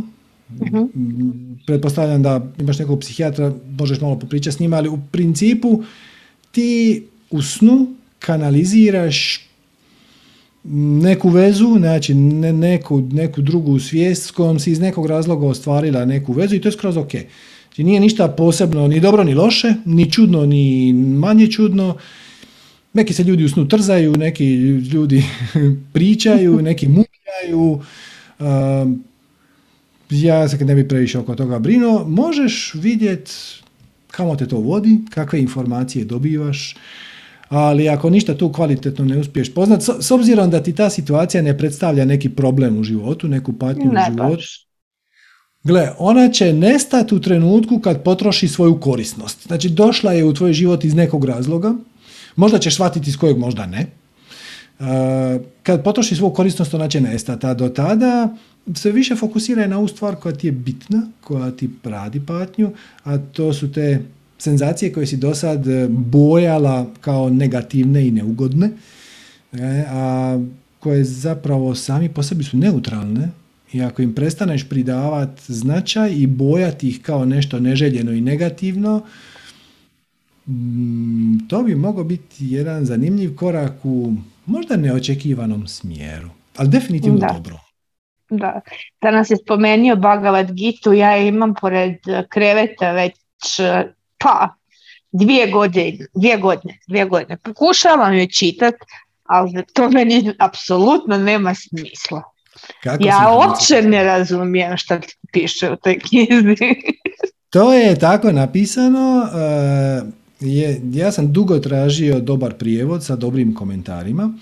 Našao sam jedan koji mogu svakako preporučiti. Nisam siguran da li je prevedeno na naše jezike. Definitivno je imam na Amazonu i drugdje drugi. Frajer se zove, sad ću možda malo fulat, ali Amazon je pametan pa će prepoznat. Eknath Easwaran, čini mi se. I zove se Essence of Bhagavad Gita. I ne možete je fulat na svim ovim web shopovima, znači i na Kobo shopu i na Amazonu. Ima izvrsne ocjene, 5 zvjezdica, hrpa ljudi je to pročitala, to je meni najbolji prijevod i Frer je to izvrsno složio. Znači, prvo imaš 1/3 knjige, ti priča o samom dijelu, o kontekstu, o čemu se tu priča, i onda ti poglavlje po poglavlje, prvo da objašnjenje, a onda da izvornik. I jako je to lijepo složio, tako da zapravo te na neki način pripremi, objasniti šta će ti pričat i onda ti da vrlo dobro na engleski prevedenu Bhagavad Gitu i baš je to lijepo složio. Tako da, evo ne znam, ako si dobra sa engleskim, apsolutno to preporučam. Mislim, moja strast je engleski jezik, ja inače predajem engleski online. I ko zna, ako ti se svidi, možda dobiješ inspiraciju je prevest. Naravno, pitaj autorska prava, ali neće biti problema jer to je klasik i oni će sigurno biti oduševljeni da bude i prijevod na neki hrvatski, srpski, slovenski, šta već god ti bude najprirodnije. Okay. Vidi koliko sinhroniciteta. Znači, ti imaš Bhagavad Gitu koju sam ja spomenuo, a onda je ne razumiješ, ja ti dam knjigu koja bi ti mogla pomoći da je razumiješ, ali samo ako znaš engleski s kojim si ti vrlo, vrlo upućena. Viš kako kažu da je, meni moji učenici kojima ja predajem engleski kažu da ne vjeruju da sam ja engleski naučila sama bez škole. Eto, vidiš. Kao native speaker. Eto, čestitam i evo, onda iskreno preporučujem ovu knjigu I Essence of Bhagavad Gita, Eknath Easwaran ili nešto vrlo slično tome. Ako slučajno ne uspiješ naći, pošalji mi mail na podrška@manifestiranje.com pa ću ti ja naći točan link i ja ću ti poslati. Može, važi, hvala ti puno. Hvala tebi na javljanju, svako dobro. Namaste. Namaste. Eto ljudi, to vam je bilo to za danas. Hvala vam na vremenu, hvala vam na pažnji, ako vam je bilo korisno i zanimljivo i ako nas želite podržati da nastavimo sa ovim sacanzima u formi kako oni već jesu, a to je besplatno za sve. Evo, molimo vas podržite donacijom, to vam je www.manifestiranje.com/donacija. Svaka donacija je više nego dobro došla i duboko smo zahvalni. I evo, u centru smo ljeta, nadam se da to na neki konstruktivan način iskorištavate i da uživate. Danas sam poslao newsletter, e-mail na našu listu da će se ovaj satsang dogoditi. Dobio sam rekordan broj onih autorespondera, ono poštovani, ja sam na godišnjem odmoru do nešto 15.8. ili tako nešto, da me baš nekako razveselilo. Tako da, eto, ako ste u takvoj poziciji, bravo, uživajte i dalje. I eto, hvala vam na pažnji, svako dobro i namaste.